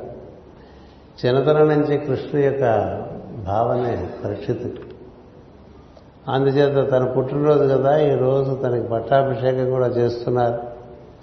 కురు సామ్రాజ్యానికి ఇలాంటి సమయంలో కృష్ణుడు ఉంటే బాగుంటుంది కదా అనుకుంటే కృష్ణుడు అనుకుంటుంటేనే కృష్ణుడు కనిపిస్తాడు. ఆయన ఐదు వందల అరేబియా గుర్రాలని తెల్లటి గుర్రాలని అవి పాల తరంగాల పాల సముద్రంలాగా కనిపించినట అలాంటి గుర్రాలు తీసుకుని పరీక్షకు కానుక తీసుకొస్తాడు. తీసుకొచ్చి జన్మదిన శుభాకాంక్షలు చెప్పినప్పుడు నీ గురించే భావనలో ఉన్నాను దర్శనం ఇచ్చావు నా జన్మ. అంతకుముందు కూడా యుధిష్ఠుడు తన దగ్గరికి వస్తే తాతగారితో చెప్తాడు పరీక్షతో ఈ రోజున నాకు కృష్ణుడు దర్శనమిస్తే బాగుంటుంది కదా తాతయ్య అంటాడు. అని ఆయన అనటం ఈ లోపల కృష్ణుడు రావటం. అది చూసి ధర్మరాజు సంతోషించి సిద్ధ సంకల్పుడు నువ్వు నువ్వు భావిస్తే ఇక్కడ ఉంటాడు కృష్ణుడు అయిపోయింది. అంటే అప్పుడు కృష్ణుడు ఐదు వందల గుర్రాలు కానుక తెచ్చాను నీకు అంటే పరీక్ష మహారాజుకి అవన్నీ పెద్ద విషయాలు కాదు. మనం ఎవరైనా గిఫ్ట్ ఇస్తే ఇచ్చిన వాడి పక్క చూడడం గిఫ్ట్ పక్క చూస్తుంటాం. కదా? మనకి పాశ్చాత్యులకి ఆ తేడా ఉంది గమనించా. మనం కప్పు కాఫీ ఎవరికైనా ఇస్తున్నాం అనుకోండి కాఫీ కప్పు తీసుకునేవాడు కాఫీ పక్క కప్పు పక్క చూస్తుంటాడు మాకు ఇప్పుడు బడ్జీలు వడ్డించారు అక్కడ లోపలికి రాగానే ముందు భూత తృప్తి ఏం వడ్డించారో తెలుసు. ఎవరు వడ్డించారో తెలుసు. ఎవరు వడ్డించారో చూడకుండా ఏం వడ్డించారో చూస్తే నీ బుద్ధి ఏం బుద్ధి అనేది చెప్పండి. ఒక పాశ్చాత్యుడికి మీరు ఒక కప్పు కాఫీ ఇస్తే ముందు నీ పక్క చూస్తారు వాడు. కాఫీ కప్పు ఎలా ఉంది? అందులో కాఫీ ఎంత ఉంది? పలసగా ఉందా? స్ట్రాంగ్గా ఉందా? అలా చూడు. అలాగే ఒక గిఫ్ట్ ఇస్తే అట్లా చాట చేటంత మొహం పెట్టుకుని గిఫ్ట్ పక్క చూసి తర్వాత మనిషి పక్క చూస్తే ఉపయోగం ఉంది? ముందు మనిషి పక్క చూడాలి. ఇస్తున్నవాడు వాడు కదా. అది మరీ భాగవత మార్గం అయితే ఇస్తున్నవాడిలో ఉండండి ఈశ్వరుడు చూడమంటారు. ఇంకా అంత దూరం వెళ్ళక్కర్లేదు ప్రస్తుతం మామూలుగా. అందుచేత మనకి ఈ విధంగా కృష్ణ పట్టుకొస్తే కృష్ణుడు చూస్తుంటారు పరుష్ మహారాజు మాట. కృష్ణుడు చూడు ఐదు వందల గుర్రాలు తెచ్చాను నీకు పైగా ఎక్కడికి కాదు అరేబియా అని చెప్తాడు. గుర్రాలంటే భూ భూగోళం మీద అరేబియా గుర్రాలే గుర్రాలు మిగతా గుర్రాలు గుర్రాలు కావు. ఆవులంటే భారతదేశంలో ఉండే ఆవులే ఆవులు మిగతా ఆవులు ఆవులు కావు. అలాగా? ఒక్కొక్క ప్రదేశానికి ఒక ప్రసిద్ధి ఉన్నది. అందుచేత అరేబియానికి గుర్రాలు తెచ్చేది చూడాలంటే పరిస్థితి నవ్వుతాడు? కృష్ణ పక్కే చూస్తుంది ఏ గుర్రాలంటే గుర్రాలేంటంటే ఎదురుగా ఉన్నవాడు ఎవడు? ఎవడు? ఆయన ఎవరో కూడా తెలుసు. పరిచయం. చూస్తుంటే నా మనసంతా నువ్వే నిండిపోయి ఉంటావు. ఎప్పుడు నువ్వే? నిన్నే భావన చేస్తూ ఉంటాను. ఈరోజు నేను అనుకుంటున్నా కనిపించావు. నీకు నా ఎందు ఎంత వాత్సల్యం ఉన్నది? నా మనసు తట్టుకోలేకపోతుంది. అందరూ తాగుతాడండి కృష్ణుడు. ఓ సంతేనా? అది పెద్ద విషయం కాదు. ఇవాళ నుంచి నిన్ను చూసిన వాళ్ళకి నేను నేను కనిపిస్తాను. ఇవాళ నుంచి నిన్ను చూసిన వాళ్ళకి నేను కనిపిస్తాను వాళ్ళకని చెప్తాడండి అది. కృష్ణుడు ఇచ్చిన వరం. ఎవరికి ఇవ్వాలి వరం? కృష్ణుడు. కృష్ణుడికి ఒక్కొక్కళ్ళకి ఒక్కొక్క రకంగా అనుగ్రహించాడు. రెండేళ్ళ క్రితం ఇక్కడ భీష్ముడి గురించి చెప్పినప్పుడు భీష్ముడిలాగా శరీరం వదిలేసిన పర్సనల్గా పక్కన ఉన్నటువంటిది కృష్ణుడు అది ఒక్కటే సందర్భం. అలాంటి సందర్భం మడి లేదు. కృష్ణుడు జీవితంలో. అలాగే పరీక్షత్తుకి ఈ రోజు నుంచి నీకు నేను వరం ఇస్తున్నాను నువ్వు ఎలాగో అందరిలోనూ కృష్ణుడే చూస్తావు. దానికి ఏముంది నిన్నెవరు చూస్తే వాళ్ళకి నేను నీలోంచి కనిపిస్తాను. అలా వరం ఇస్తాను గొప్ప వరం అంచేతే పరీక్షిత కనబడంగానే కలికి భయం వేస్తుంది కృష్ణుడు ఇక్కడే ఉన్నాడు అనిపిస్తుంది. పరీక్ష పరీక్ష మహారాజు ఉన్నంతకాలం మనం ప్రవేశించలేము. నా యొక్క టైం వచ్చింది. ఇప్పుడు నేను ఈ మానవ జాతినంతా కూడా ఆక్రమించాలి. కలిధర్మంతో వీళ్ళందరికీ పతనం కలిగించాలి అనేటువంటి ఒక దృష్టితో వచ్చినటువంటి వాడు ఎక్కడి నుంచి వచ్చాడు తెలుసండి కలి అది యుగధర్మం. అంటే రాక్షసుడు కాదు. చతుర్ముఖ బ్రహ్మ నుంచి దిగి వస్తాడు తన ధర్మం తను నిర్వర్తించాలి. కదా?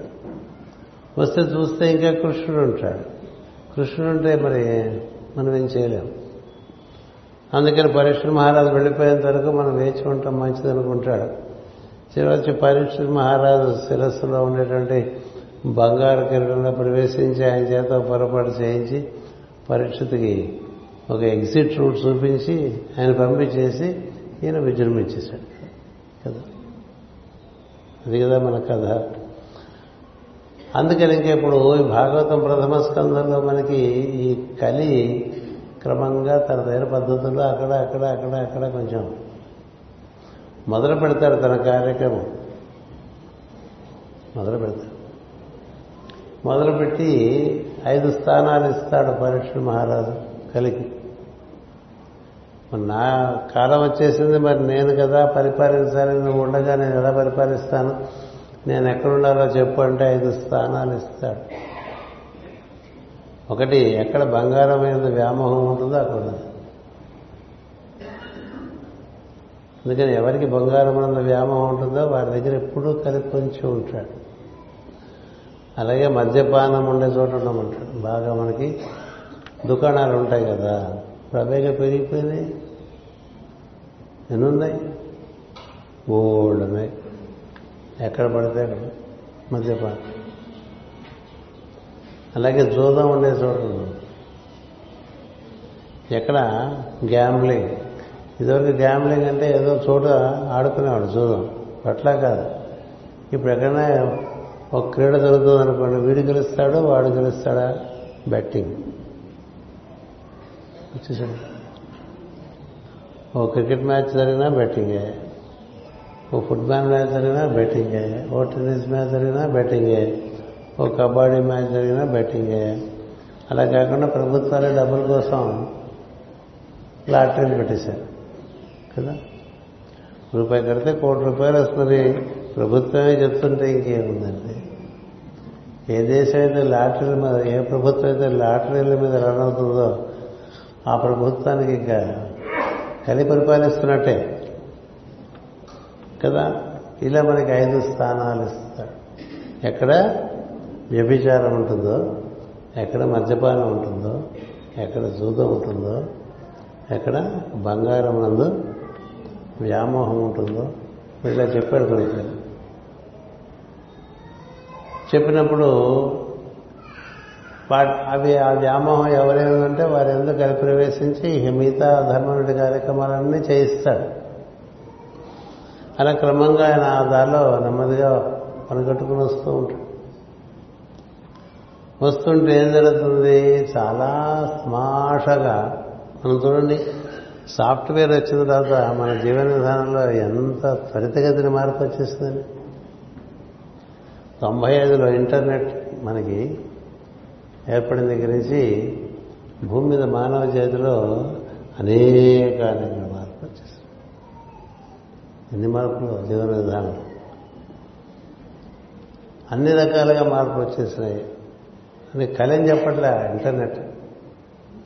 అంటే ఒకటి ప్రపంచంలో ప్రవేశిస్తే దాని ప్రభావం ఎలా ఉంటుందంటే మనం ఊహించలేం.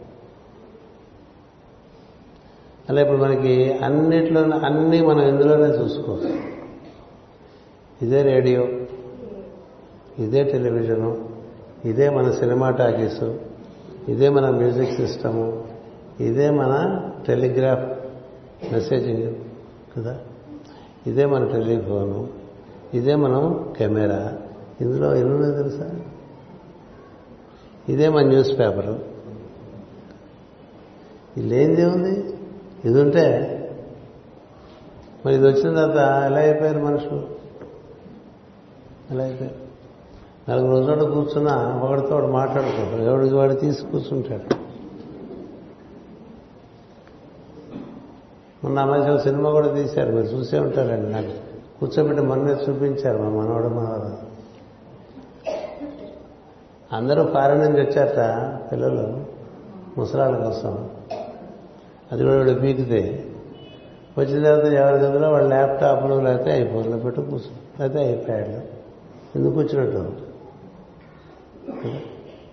ఇంటికి వస్తారు. ఇంటికి వచ్చి వాడు ఐఫోన్ వాడు చూసుకోలేదు మన ఇంటికి రావటం కదా కాఫీ. కప్పు కాఫీ దండ కదా. ఇంటికి వెళ్ళామనుకోండి ఇంటి ఆవిడ ఒక ఐఫోన్ పట్టుకుని ఎవరితోనో మాట్లాడాక ఏవో చూసుకుంటూ ఉంటుంది. అబ్బాయి ఏదో చూసుకుంటూ ఉంటాడు ల్యాప్టాప్లో. అమ్మాయి ఒక ఐప్యాడ్ తీసి చూసుకుంటూ ఉంటుంది. మన ఇంటికి వెళ్ళేది మనం ఏం చేయాలి? మనం కూడా ఇంకోటి ఓపెన్ చేసి చూసుకుంటున్నాం మంత్రదానంలో మాస్టర్ గారు మాట రాస్తారు. కట్టలు కట్టలుగా ఉన్నటువంటి జీవరాశుల మధ్య అలా గోడలు కట్టేస్తాటండి కలి. కట్టలు కట్టలుగా జీవరాశులు మనం ఎంత కట్టలు కట్టలుగా ఉన్నామో పైగా మనం చెప్పక్కల భారతీయులు. బాగా కట్ట కదా మంది. కదలటానికి కూడా వీలు లేకుండా ఉంటుంది విజయవాడ లాంటి నగరంలో. అంత జనసమర్థం కదా. ఇందులో ఎవరికి వారుగా జీవించేట్టుగా చేస్తాడని రాశారు ఎప్పుడు? డెబ్బై మూడులో. మరి అంతే కదా. ఇలా చూసుకుంటూ వెళ్ళిపోతే ఇందులో పడిపోతుంటాడు రోడ్డు మీద కూడా ఇలా చూసుకుంటూ ఎందులో పడిపోవటం అలా చూసుకుని వెనకబడిపోవటం. అవే కదా వార్తలు. కలిగి అలా మనకి ఎందుకు చెప్తున్నానంటే ఒక ఒక ఒక ఒక సాంకేతికమైనటువంటి ఒక ప్రయోజనం వస్తే దాన్ని ఎక్కువ దుర్వినియోగం చేయడం జరుగుతుంది తప్ప సద్వినియోగం. సద్వినియోగం చేసుకునే వాళ్ళు ఉంటారు కొంతమంది కానీ జనబాహుళ్యం అంతా దుర్వినియోగమే చేస్తారు ఎంతో కష్టపడి పెద్ద పెద్ద సినిమా టాకీలు టాకీసులు కట్టుకున్న వాళ్ళంతా మూసేసుకున్నారు. ఎందుకని?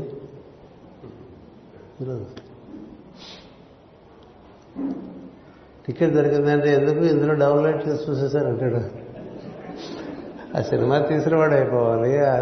ఆ థియేటర్ పెట్టుకున్నవాడు ఏమైపోవాలి ఏవో వాడికి. షాపులు పెట్టుకుంటే ఊరంతా షాపులే కదా. ఒక్కడు షాపుకి వెళ్ళాడు ఇందులో చూసేసి ఆర్డర్ చేసేస్తే ఇంటికి వచ్చేస్తుంది. అంటే మనిషితో మనకి సంబంధం లేదు బ్యాంకింగ్. ఇందులోంచి ఇదే బ్యాంకు కూడా. ఇంక అన్ని చెప్పలేక కొన్ని చెప్పాను మీకు. ఇదే బ్యాంకు. ఇదే ఐడి కార్డు కూడా. ఇవాళ మా వాళ్ళు కాదు ట్రైన్లో కూర్చొని ఇందులోంచి ఓటర్ కార్డులు డౌన్లోడ్ చేసుకుంటున్నారు. బిజీ బిజీగాను.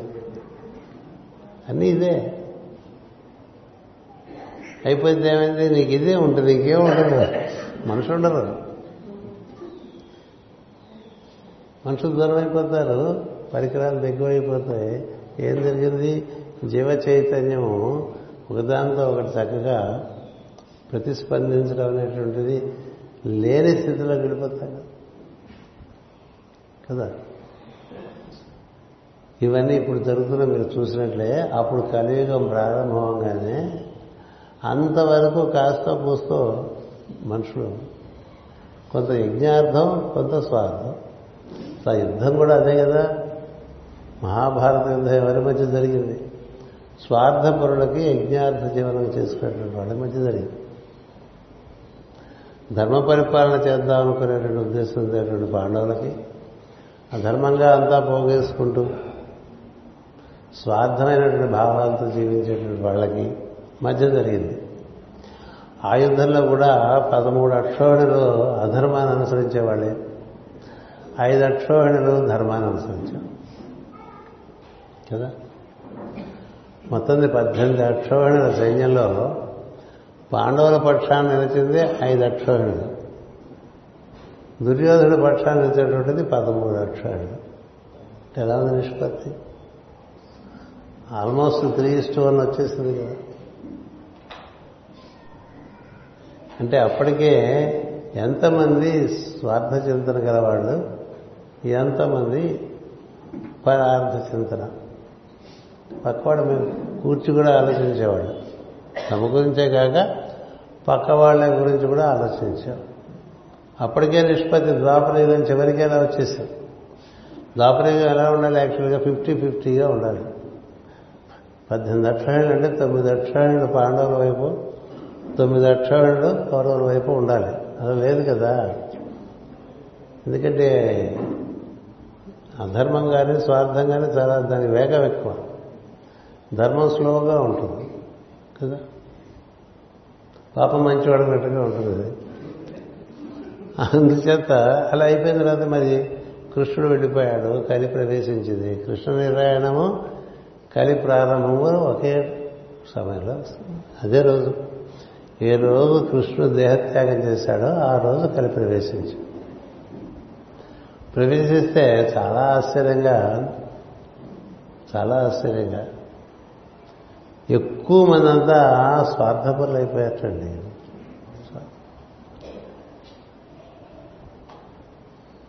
అంతవరకు కొంత ఇది కొంత ఇది ఉండేటువంటి వాళ్ళు అందరూ స్వార్థపరుడే ఆ కథ కూడా భాగవతంలో భారతంలో ఇచ్చాడు వేదవ్యాస మహర్షి. ఇవాళ ఓ సభకు వచ్చారట ఎవరు? ఒక తల్లి ఇద్దరు స్త్రీలు. వచ్చి ధర్మరాజు ధర్మం చెప్పని అడుగుతారు సభలో రాజ్యసభలో. ఏంటంటే ఈ పిల్లవాడు ఆమె పిల్లవాడు నా పిల్లవాడు నాకు ఇస్తోంది. మీరు నచ్చ చెప్పి ఆవిడకి ఆ పిల్లవాడిని ఇవ్వండి ఓ చెప్తుంది ఆ రెండో స్త్రీ అంటుంది లేదు మహారాజా ఈ పిల్లవాడు ఆవిడ పిల్లవాడే నా దగ్గర ఇలా చేరాడు చేత మీరు ధర్మం చెప్పండి అంటుంది. ఎవరంటే ఇద్దరు కూడా నీ పిల్లవాడంటే నీ పిల్లవాడని పోట్లాడుకుంటూ తెగకపోతే సభకి రాజ్యసభకు వస్తుంది ధర్మరాజు సభకి.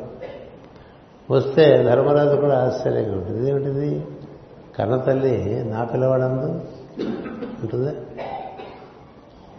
పెంచిన తల్లి వ్యామోహపడచ్చు నా పిల్లవాడని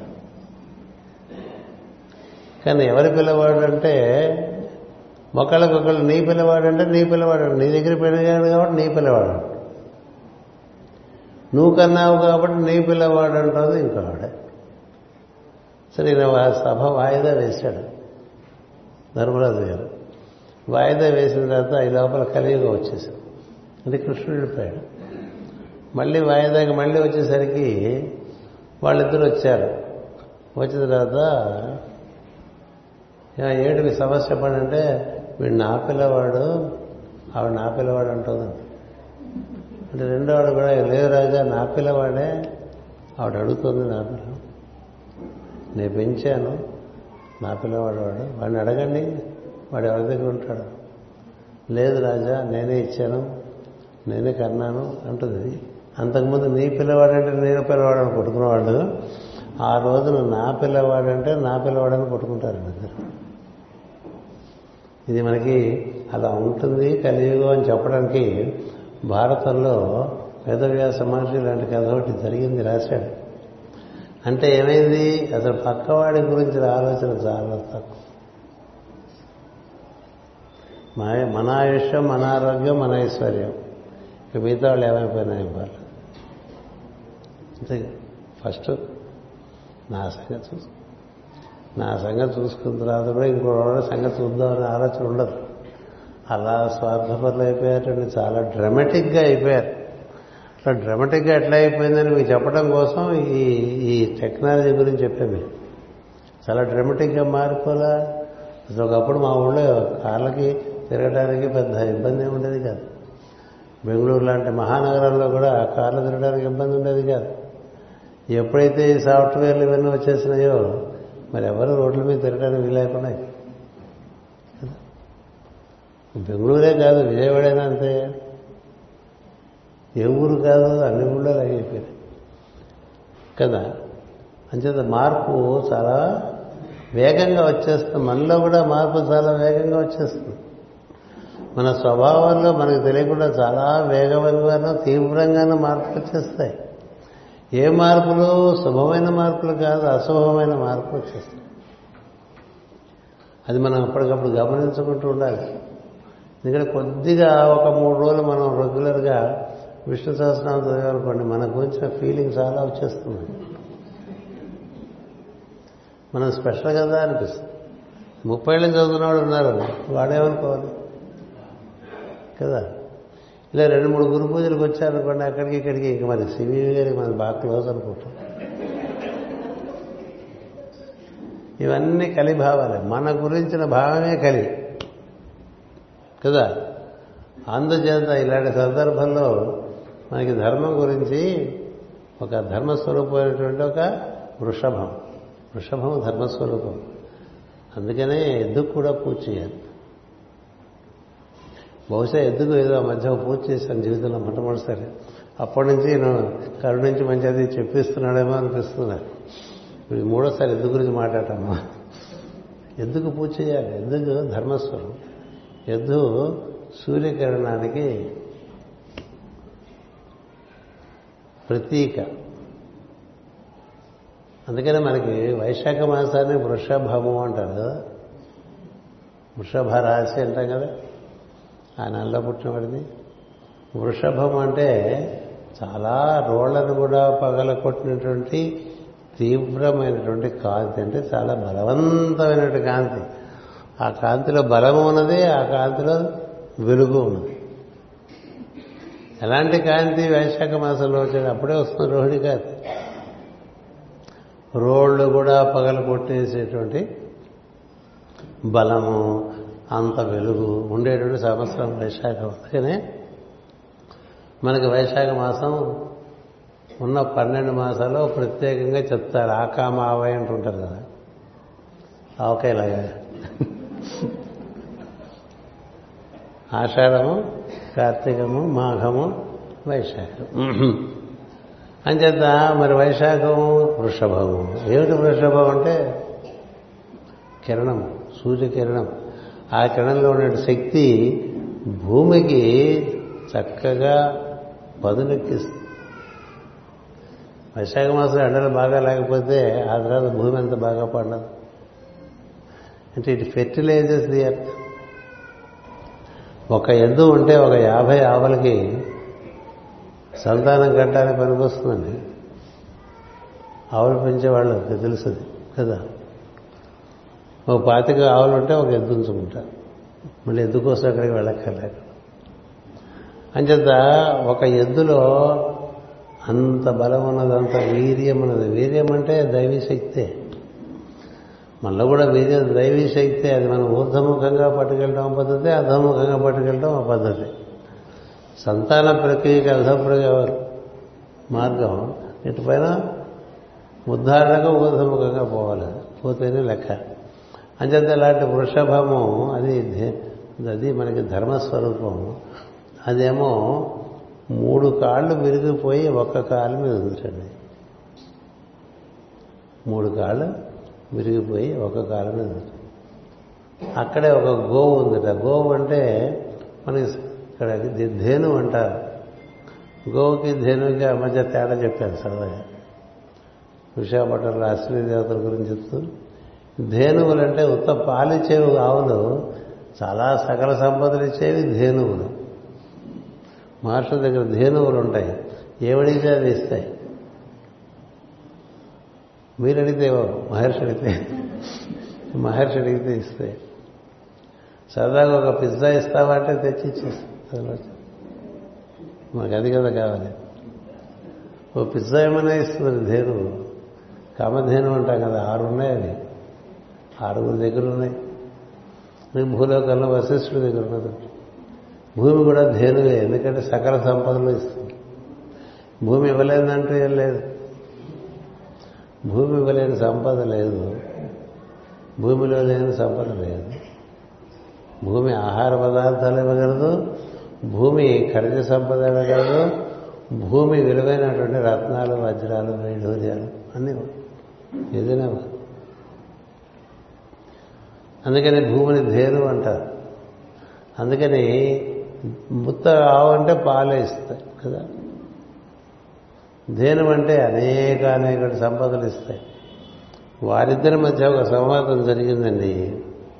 ఇది కృష్ణుడు వెళ్ళిపోయాడు పరీక్షిత్తు రాజ్యపాలన చేస్తున్నాడు కలి ప్రవేశించాడు క్రమంగా అత్యాశ్చర్యకరంగా మనుషులు స్వార్థపరులైపోతారు మన పిల్లలు కూడా మీరు గమనిస్తే చాలామంది ఇటు నుంచి వెళ్ళేప్పుడు చాలా భక్తి శ్రద్ధలతో అందరికీ దండాలు పెట్టుకుంటూ అమెరికా వెళ్ళిపోతారు. కదా? అటు నుంచి వచ్చేప్పుడు ఎట్లా ఉంటారు? పొట్టిలాగా వేసుకుని. ఇది అక్కడి నుంచి పొట్టిలాగా ఇక్కడికి వచ్చి హాయ్ డాడ్ హాయ్ మామ్ అంటాడు అంతే కదా. ఏమైంది? వెళ్ళిన వాడు ఆవల్లో వెళ్ళి వచ్చేప్పుడు ఇద్దరులే వచ్చేసాడు అనమాట జరగట్లే? ఎన్ని చూస్తున్నాం మార్పు రాట్లే ఏం జరిగింది? అలా చాలా త్వరితగతిని మారిపోతారు మనుషులు కూడా. మారిపోతున్నారు.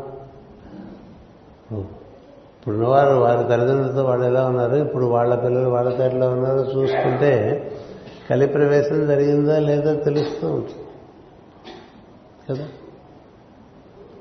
మనంటో మన పిల్లలు మనలాగా ఉదయమే లేచి దేవుడు దండం పెట్టలేదు అనుకోండి ఏం జరిగినట్టు? పెట్టచ్చు ఎప్పుడో తొమ్మిదింటికో పదింటికో అసలు ఏం జరిగింది? ఏ ఇంట్లో అయితే తెల్లవారకుండానే దీపం వెలిగి ధూపం వెలిగి అందరూ శుచి స్నాతులై ఉంటారో. ఆ ఇంట్లోనే తర్వాత తరంలో ఏడింటి వరకు ఎనిమిదింటి వరకు సెలవు అయితే తొమ్మిదింటి వరకు పడుకునేటువంటివి ఏమిటవి? అది మన సంతానం రూపంలో ఉండే పశువులే కదా. పశువులు కూడా అట్లా పడుకో ఎందుకంటే పశువులు సహజంగా ప్రకృతి చేత నడిపింపబడుతుంటాయి. అందుకని పొద్దునే లేస్తాయి. వీడు ఏమిటో చెప్పలేము అలా తయారైపోతారు ఎందుకు ఇలా జరుగుతుందో చూస్తే కలి ప్రవేశం జరిగిందని తెలియాలి. మనకు ఊరికే మమకారం గారాపం పనిచేసుకుని వీడు మనవాడే అనుకుంటే వాడు ఎన్ని తప్పులు చేస్తున్నా వాడు ఎన్ని పొరపాట్లు చేస్తున్నా వాడు ఎంత పాడైపోతున్నా వాడిని అట్లా హత్తుకుంటూ ఉంటాం కదా కమ్ముకుంటూ ఉంటాం డిఫెండ్ చేస్తూ ఉంటాం. మనకి ధృతరాష్ట్రుడికి తేడా ఉందండి ఉందా? ధృతరాష్ట్రుడిగా? ఈ రోజులో సగటు మానవుడు ధృతరాష్ట్రుడు ఎందుకంటే పరిపూర్ణమైన మమకారంతో పడినట్లు ఈ పిల్లల మీద ఎంత మమ్మకారం అంటే వాడు పాడైపోతున్న మా నాయనే మానబాయ్ అనుకుంటూ. ఆవిడ ఎలా పాడైపోతున్నా వాడిని ఇంకా పొగుడుకుంటూ బతుకుతూ ఉండేట తల్లిదండ్రులు నాకు తెలుసు. నువ్వు అలాగే ఉన్నావా? నీ చరిత్రలో? గట్టిగా నాలుగు శ్లోకాలు కూడా నోట్లో పలక పలక సంస్కృత శ్లోకాలు వదిలేండి తెలుగు పద్యాలు కూడా పలకవు. ఎందుకు పలకం వెళ్ళిపోయింది. సంస్కృతి వెళ్ళిపోయింది. సంస్కృతి వెళ్ళిపోయి ఇతర విషయాలు చోటు చేసుకున్నాయి చోటు చేసుకుంటే ఎట్లా ఉంటుందంటే వాడు మాట్లాడుతుంటే వాడికి తెలుగు అక్షరములే పలకలేడు సంస్కృత అక్షరములు పలకలేడు సంస్కారములు ఎప్పుడూ ఉండవు. ఎవరు పలకలితే ఓ నమస్కారం చేయడం కానీ పరకరింపు కానీ ఉండదు. మున్నాడు అంతే కదా? ఇలా మనకి మార్పులు జరిగిపోయినాయని చెప్పడానికి ఇక్కడ వాక్యం రాశారండి.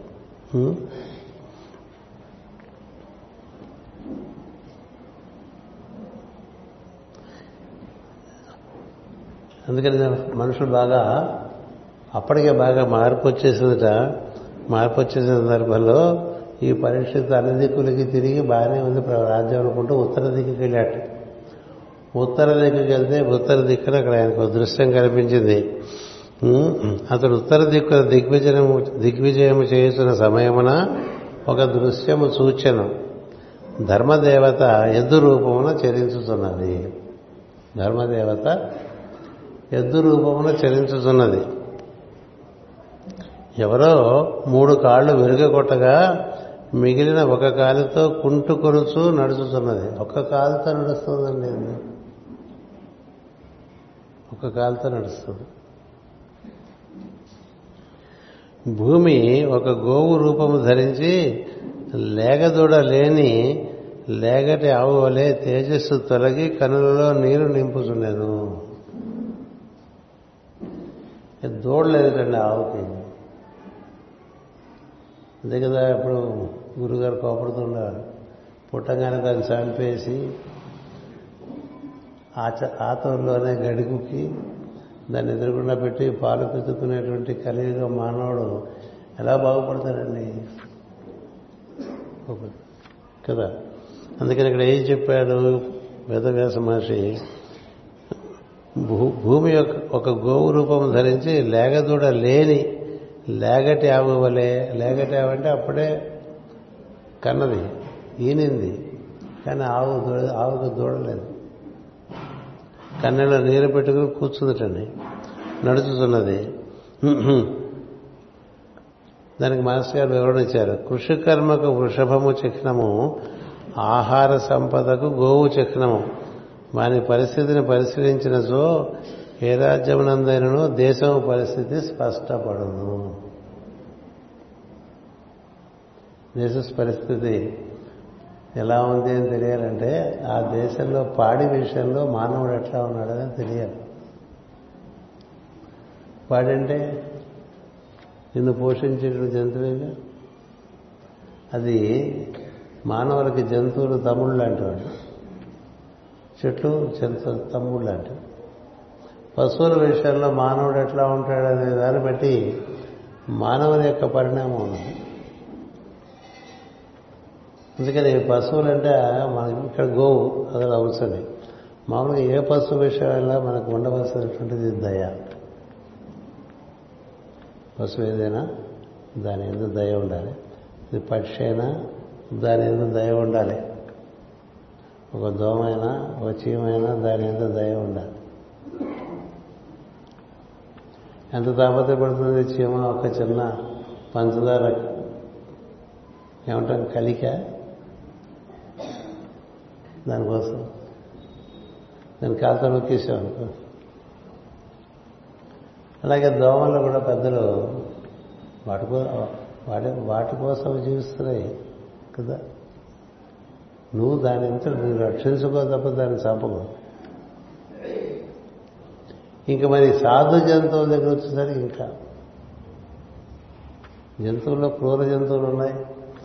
క్రూర క్రూర జంతువులు అదో మాదిరిగా సామాన్యంగా ఉంటాయి. కొన్ని జంతువులు సాధు జంతువులు ఉంటాయి. సాధు జంతువుల విషయంలో నువ్వు ఎక్కువ శ్రద్ధగా ఉండాలి. అందులో నీకు పాలించి పోషించేటువంటి ఆవు. అంతేకాదు నీ పొలంలో అది మూత్రం విడిచినా మలం విడిచినా నీ పొలంలో పండే శక్తి బాగా పెరుగుతుంది. కదా? అంతేకాదు దాన్ని అన్నీ మనకి పవిత్రంగానే చెప్తారు. ఆరోగ్యం ఇస్తారంటారు. గోమూత్రం గోపంచకం అంటూ ఉంటాం. అంచేత నీకు ఇన్ని రకాలుగా ఉపయోగపడుతుంది. గో విషయంలో ఎలా ఉన్నావు దాన్ని బట్టి ఆ దేశ పరిస్థితి తెలుస్తుందని చెప్తున్నారు.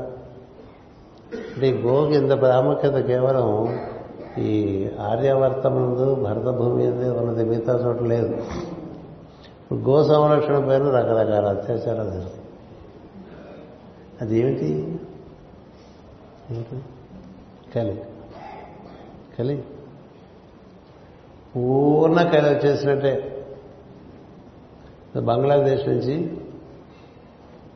కొన్ని ఆవులు ఎత్తుపోతుంటే అవన్నీ మేము రక్షించాము ఆవుల బొమ్మలు వీటిని పోషించేటువంటి అవకాశం మాకు కలగట్లేదు. మీరందరూ డబ్బులు పంపిస్తారని ఎవరో ఫౌండేషన్ వాళ్ళు ఉత్తరం రాస్తే మన్నాడే ఇంకో ఫౌండేషన్ నుంచి ఉత్తరం వచ్చింది ఇది అబద్ధం అట్లా డబ్బులు చేసుకుంటున్నారని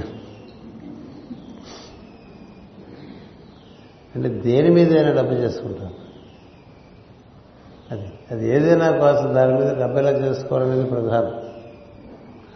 అంటే దేశ పరిస్థితి బాగుండాలంటే ఎట్లా బాగుంటుందండి? దేశ పరిస్థితి బాగుండాలంటే ముందు బాగుండవలసింది పాడి. అంటే ఆవు ఎద్దు. అటుపైన బాగుండాల్సింది రైతులు. వాళ్ళకి ఈ దేశంలో భవిష్యత్తు గత ముప్పై ఏళ్ళుగా ఏం లేదు. గత ముప్పై సంవత్సరాలుగా ఈ దేశంలో రైతుకి ఏ విధమైన భవిష్యత్తు? ఇక భూమి అమ్ముకుని బతకాలి తప్ప భూమి పండించి బతకలేరు ఎవరు. ఎందుకని బ్యాంకులో వేసుకుంటే ఆరు పర్సెంట్ ఏడు పర్సెంట్ ఎనిమిది పర్సెంట్ వస్తుంది. భూమి ధర అమ్మేసి బ్యాంకులో వేసుకుంటే ఒక కోటి రూపాయలు బ్యాంకులో వేసుకున్నారనుకోండి ఒక ఏడెనిమిది లక్షలు వస్తుంది. నీ భూమి విలువ కోటి రూపాయలైనా అది నీకు ఇచ్చేది గట్టిగా పదివేలు కూడా ఉండదు అది భూమి ఉన్న వాళ్ళకి తెలుసు. అయినా భూమి తల్లి అని చెప్పి అదే దాన్ని నమ్ముకుని బతికే వాళ్ళు ఉంటారు. ఆ భూమి ధర పెరుగుతుంది అమ్ముకుని దొరికే వాళ్ళు ఉంటారు కదా. అసలు భూమి అంటే గోవు. తల్లి నమ్ముకుని బతకడం ఏంటి? అందుకని రియల్ ఎస్టేట్ చేయకూడదని చెప్తారు మన పెద్దలు. మన తల్లిని అమ్మేసామనుకోండి ఎవడో కోటి రూపాయలు సరే అమ్మేస్తావా? అమ్మేస్తారు ఈ రోజులో తల్లి ఏమిటి పెళ్ళం ఏమిటి చెల్లెలు ఏమిటి కూతురు ఏమిటి ఎవరైనా అమ్మేస్తారు. అయిపోయింది మన దేశం. అంటే ఎందుకు చెప్తున్నానంటే మనం ఎంత భయంకరమైనటువంటి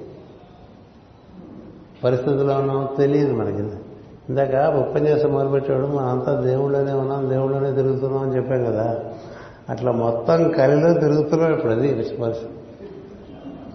తగ్గలేదు అందుచేత ఒక దేశ పరిస్థితి ఆ దేశంలో ఉండేటువంటి అన్నదాత అయినటువంటి వ్యవసాయదారుడు అన్నదాత అయిన వ్యవసాయదారుడు ఊరికి రియల్ ఎస్టేట్ కోసం కోసం భూములు కొనేసి చుట్టుపక్కల ఊర్లో అన్ని వాళ్ళ కామన్ ధరలో పెట్టుకుని అక్కడ మనం ఫ్లాట్లు కట్టి అమ్ముకునేటువంటి వాళ్ళు కాదు.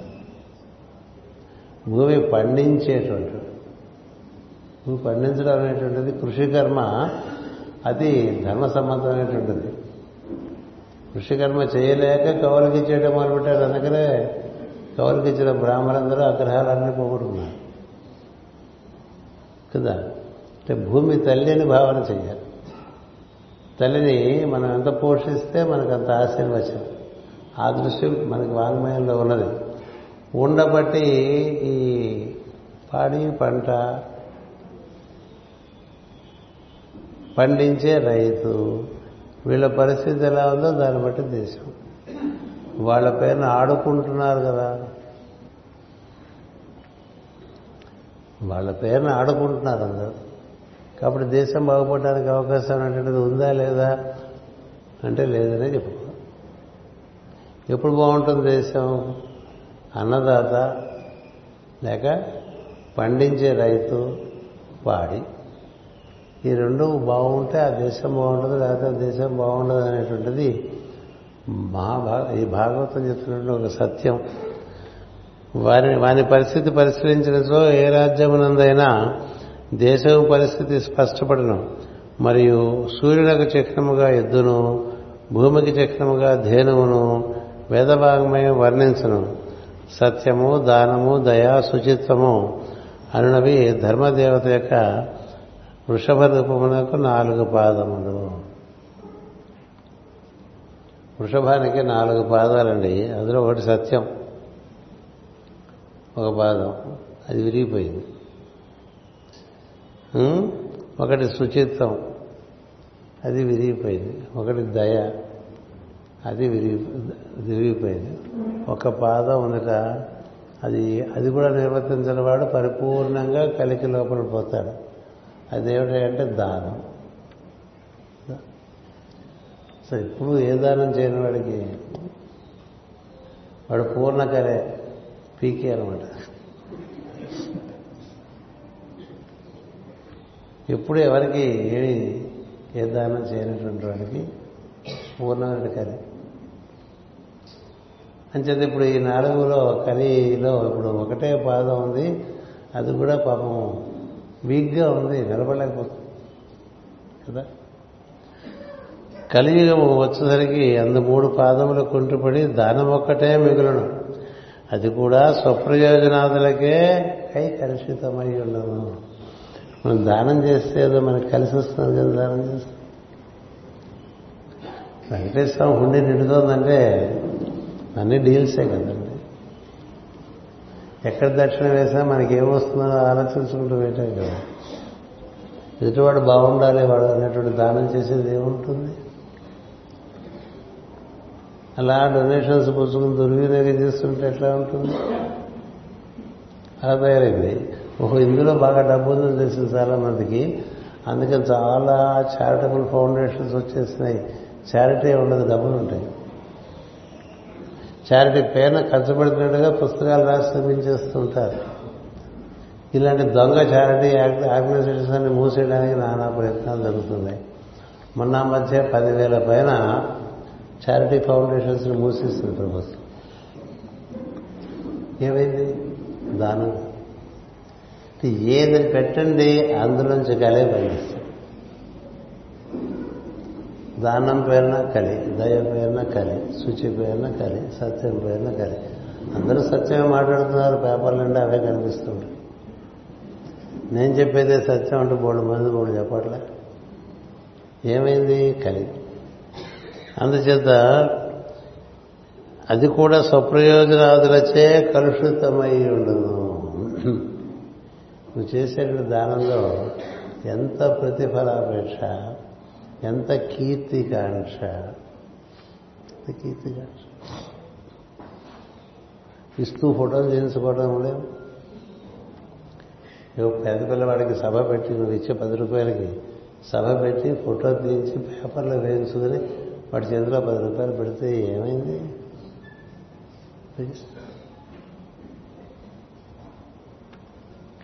అది కదా జరుగుతుంది. అందుచేత ఈ దృశ్యమును పరీక్షిత్తు చూచెను. ఇంకను ఆవుల పాలకై లేగలను చంపుదురు గనక లేగలేని ఆవు దుఃఖించుచుండుట చూశాను అందు వృషభము గోవుతో ఇట్లను వాడితో మాట్లాడుకుంటున్నారు. ఇది ఎద్దు ఆవుతో మాట్లాడుతుంది. ఏమి తల్లి కన్నీరు కాచుచు దుఃఖించుచున్నావు. నీ శరీరము రోగమున చిక్కి ఉన్నదే మగము వాడిపోయి ఉన్నది నీ చుట్టాలకు భయదుఖములేమైనా కలిగినవా? లేక శూద్రులు నిన్ను బంధింతురునియా శూద్రులు అంటే పొట్టకూటికే బతికేవాడు శూద్రులు అని చెప్పి మనకి వాంగ్మయం చెప్తుంది. కేవలం పట్టకోటి కోసం ఏదైనా చేసేటువంటి వాడు శూద్రుడు.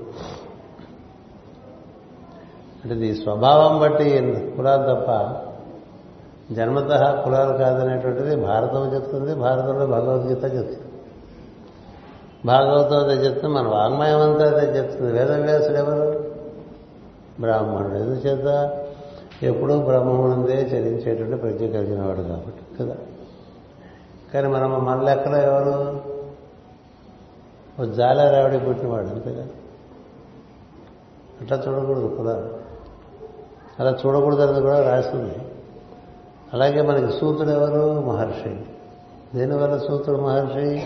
బ్రహ్మజ్ఞాని అంట అంచేత పుట్టడం ఉత్తమ కులంలో పుట్టినా చేసేవని ఏదో పని అనుకోండి వాడు సూర్యుడు నేను సందేహం లేదు. నువ్వు చూసే దృష్టిలో మనకి జ్ఞానం ఉంటే ఇలా కనిపిస్తుంది. అందుచేత వీళ్ళందరినీ ఇప్పుడు కట్టేసి వాటిని చంపేసి అవన్నీ చాలా జరుగుతున్నాయి కదండి. ఇలా ఉంటుందని చెప్పి భయపడుతున్నావా? ఎందుకంటే ఇట్లా కన్నీళ్ళు కారుస్తున్నావా అని అడిగిందండి. రేపు పొద్దున రేపు సాయంత్రం ఇప్పుడు చదువుకోవచ్చు ఊరికే మీకు ఇవాళ సబ్జెక్ట్ ఇంట్రడక్షనే. మనం ఎంత కరిలో ఉన్నామో మనలో ఎంత కరి ఉన్నది. మనం మొదలుపెట్టినప్పుడు ప్రవచనం ఏం చెప్పామంటే మన బయట దేవుడు ఉన్నాడు ఆయనలో మనం తిరుగుతున్నాం మన లోపల దేవుడు ఉన్నాడు అన్నాం కదా. ఇప్పుడు ఈ ప్రవచనం అయ్యేసరికి మనకు ముందు తెలియాల్సిన విషయం ఏంటంటే మన బయటంతా కలిగి ఉన్నది మన లోపల ఎంత కలిగి ఉన్నది? దాన్ని బట్టి మన ఊరికే మనకి మనం గ్రేడ్స్ వేసేసుకుని మనకే మనం సర్టిఫికేట్లు ఇచ్చేసుకుంటే అయ్యే పని కాదు కదా? అందుచేత ఈ ఈ వృషభ ధేను సంవాదం అనేటువంటి ఉపాఖ్యానం ఉంది. రెండే పేజీలు ఉంటుంది. కానీ ఎంత చెప్పుకున్నా దాని నిండా చాలా ఉంటుంది. అందుచేత అది ఒకసారి మన్ని మనం మన ఒక అద్దంలో ఒకసారి చూసుకోవడానికి పనికొస్తుందని ఇది మనకి ఈ అంశాన్ని ఈ సంవత్సరం మన గురు పూజలో ప్రవచనంగా ఏర్పాటు అయ్యింది. అది రేపు కొనసాగిద్దాం. స్వస్తి ప్రజాభ్య పరిపాలయంతాం న్యాయేన మార్గేణ మహిమహేష ఓ బ్రాహ్మణేభ్య శుభమస్తు నిత్యం లోకా సమస్త సుఖినో భవంతు లోకా సమస్త సుఖినో భవంతు లోకా సమస్త సుఖినో భవంతు ఓం శాంతి శాంతి శాంతి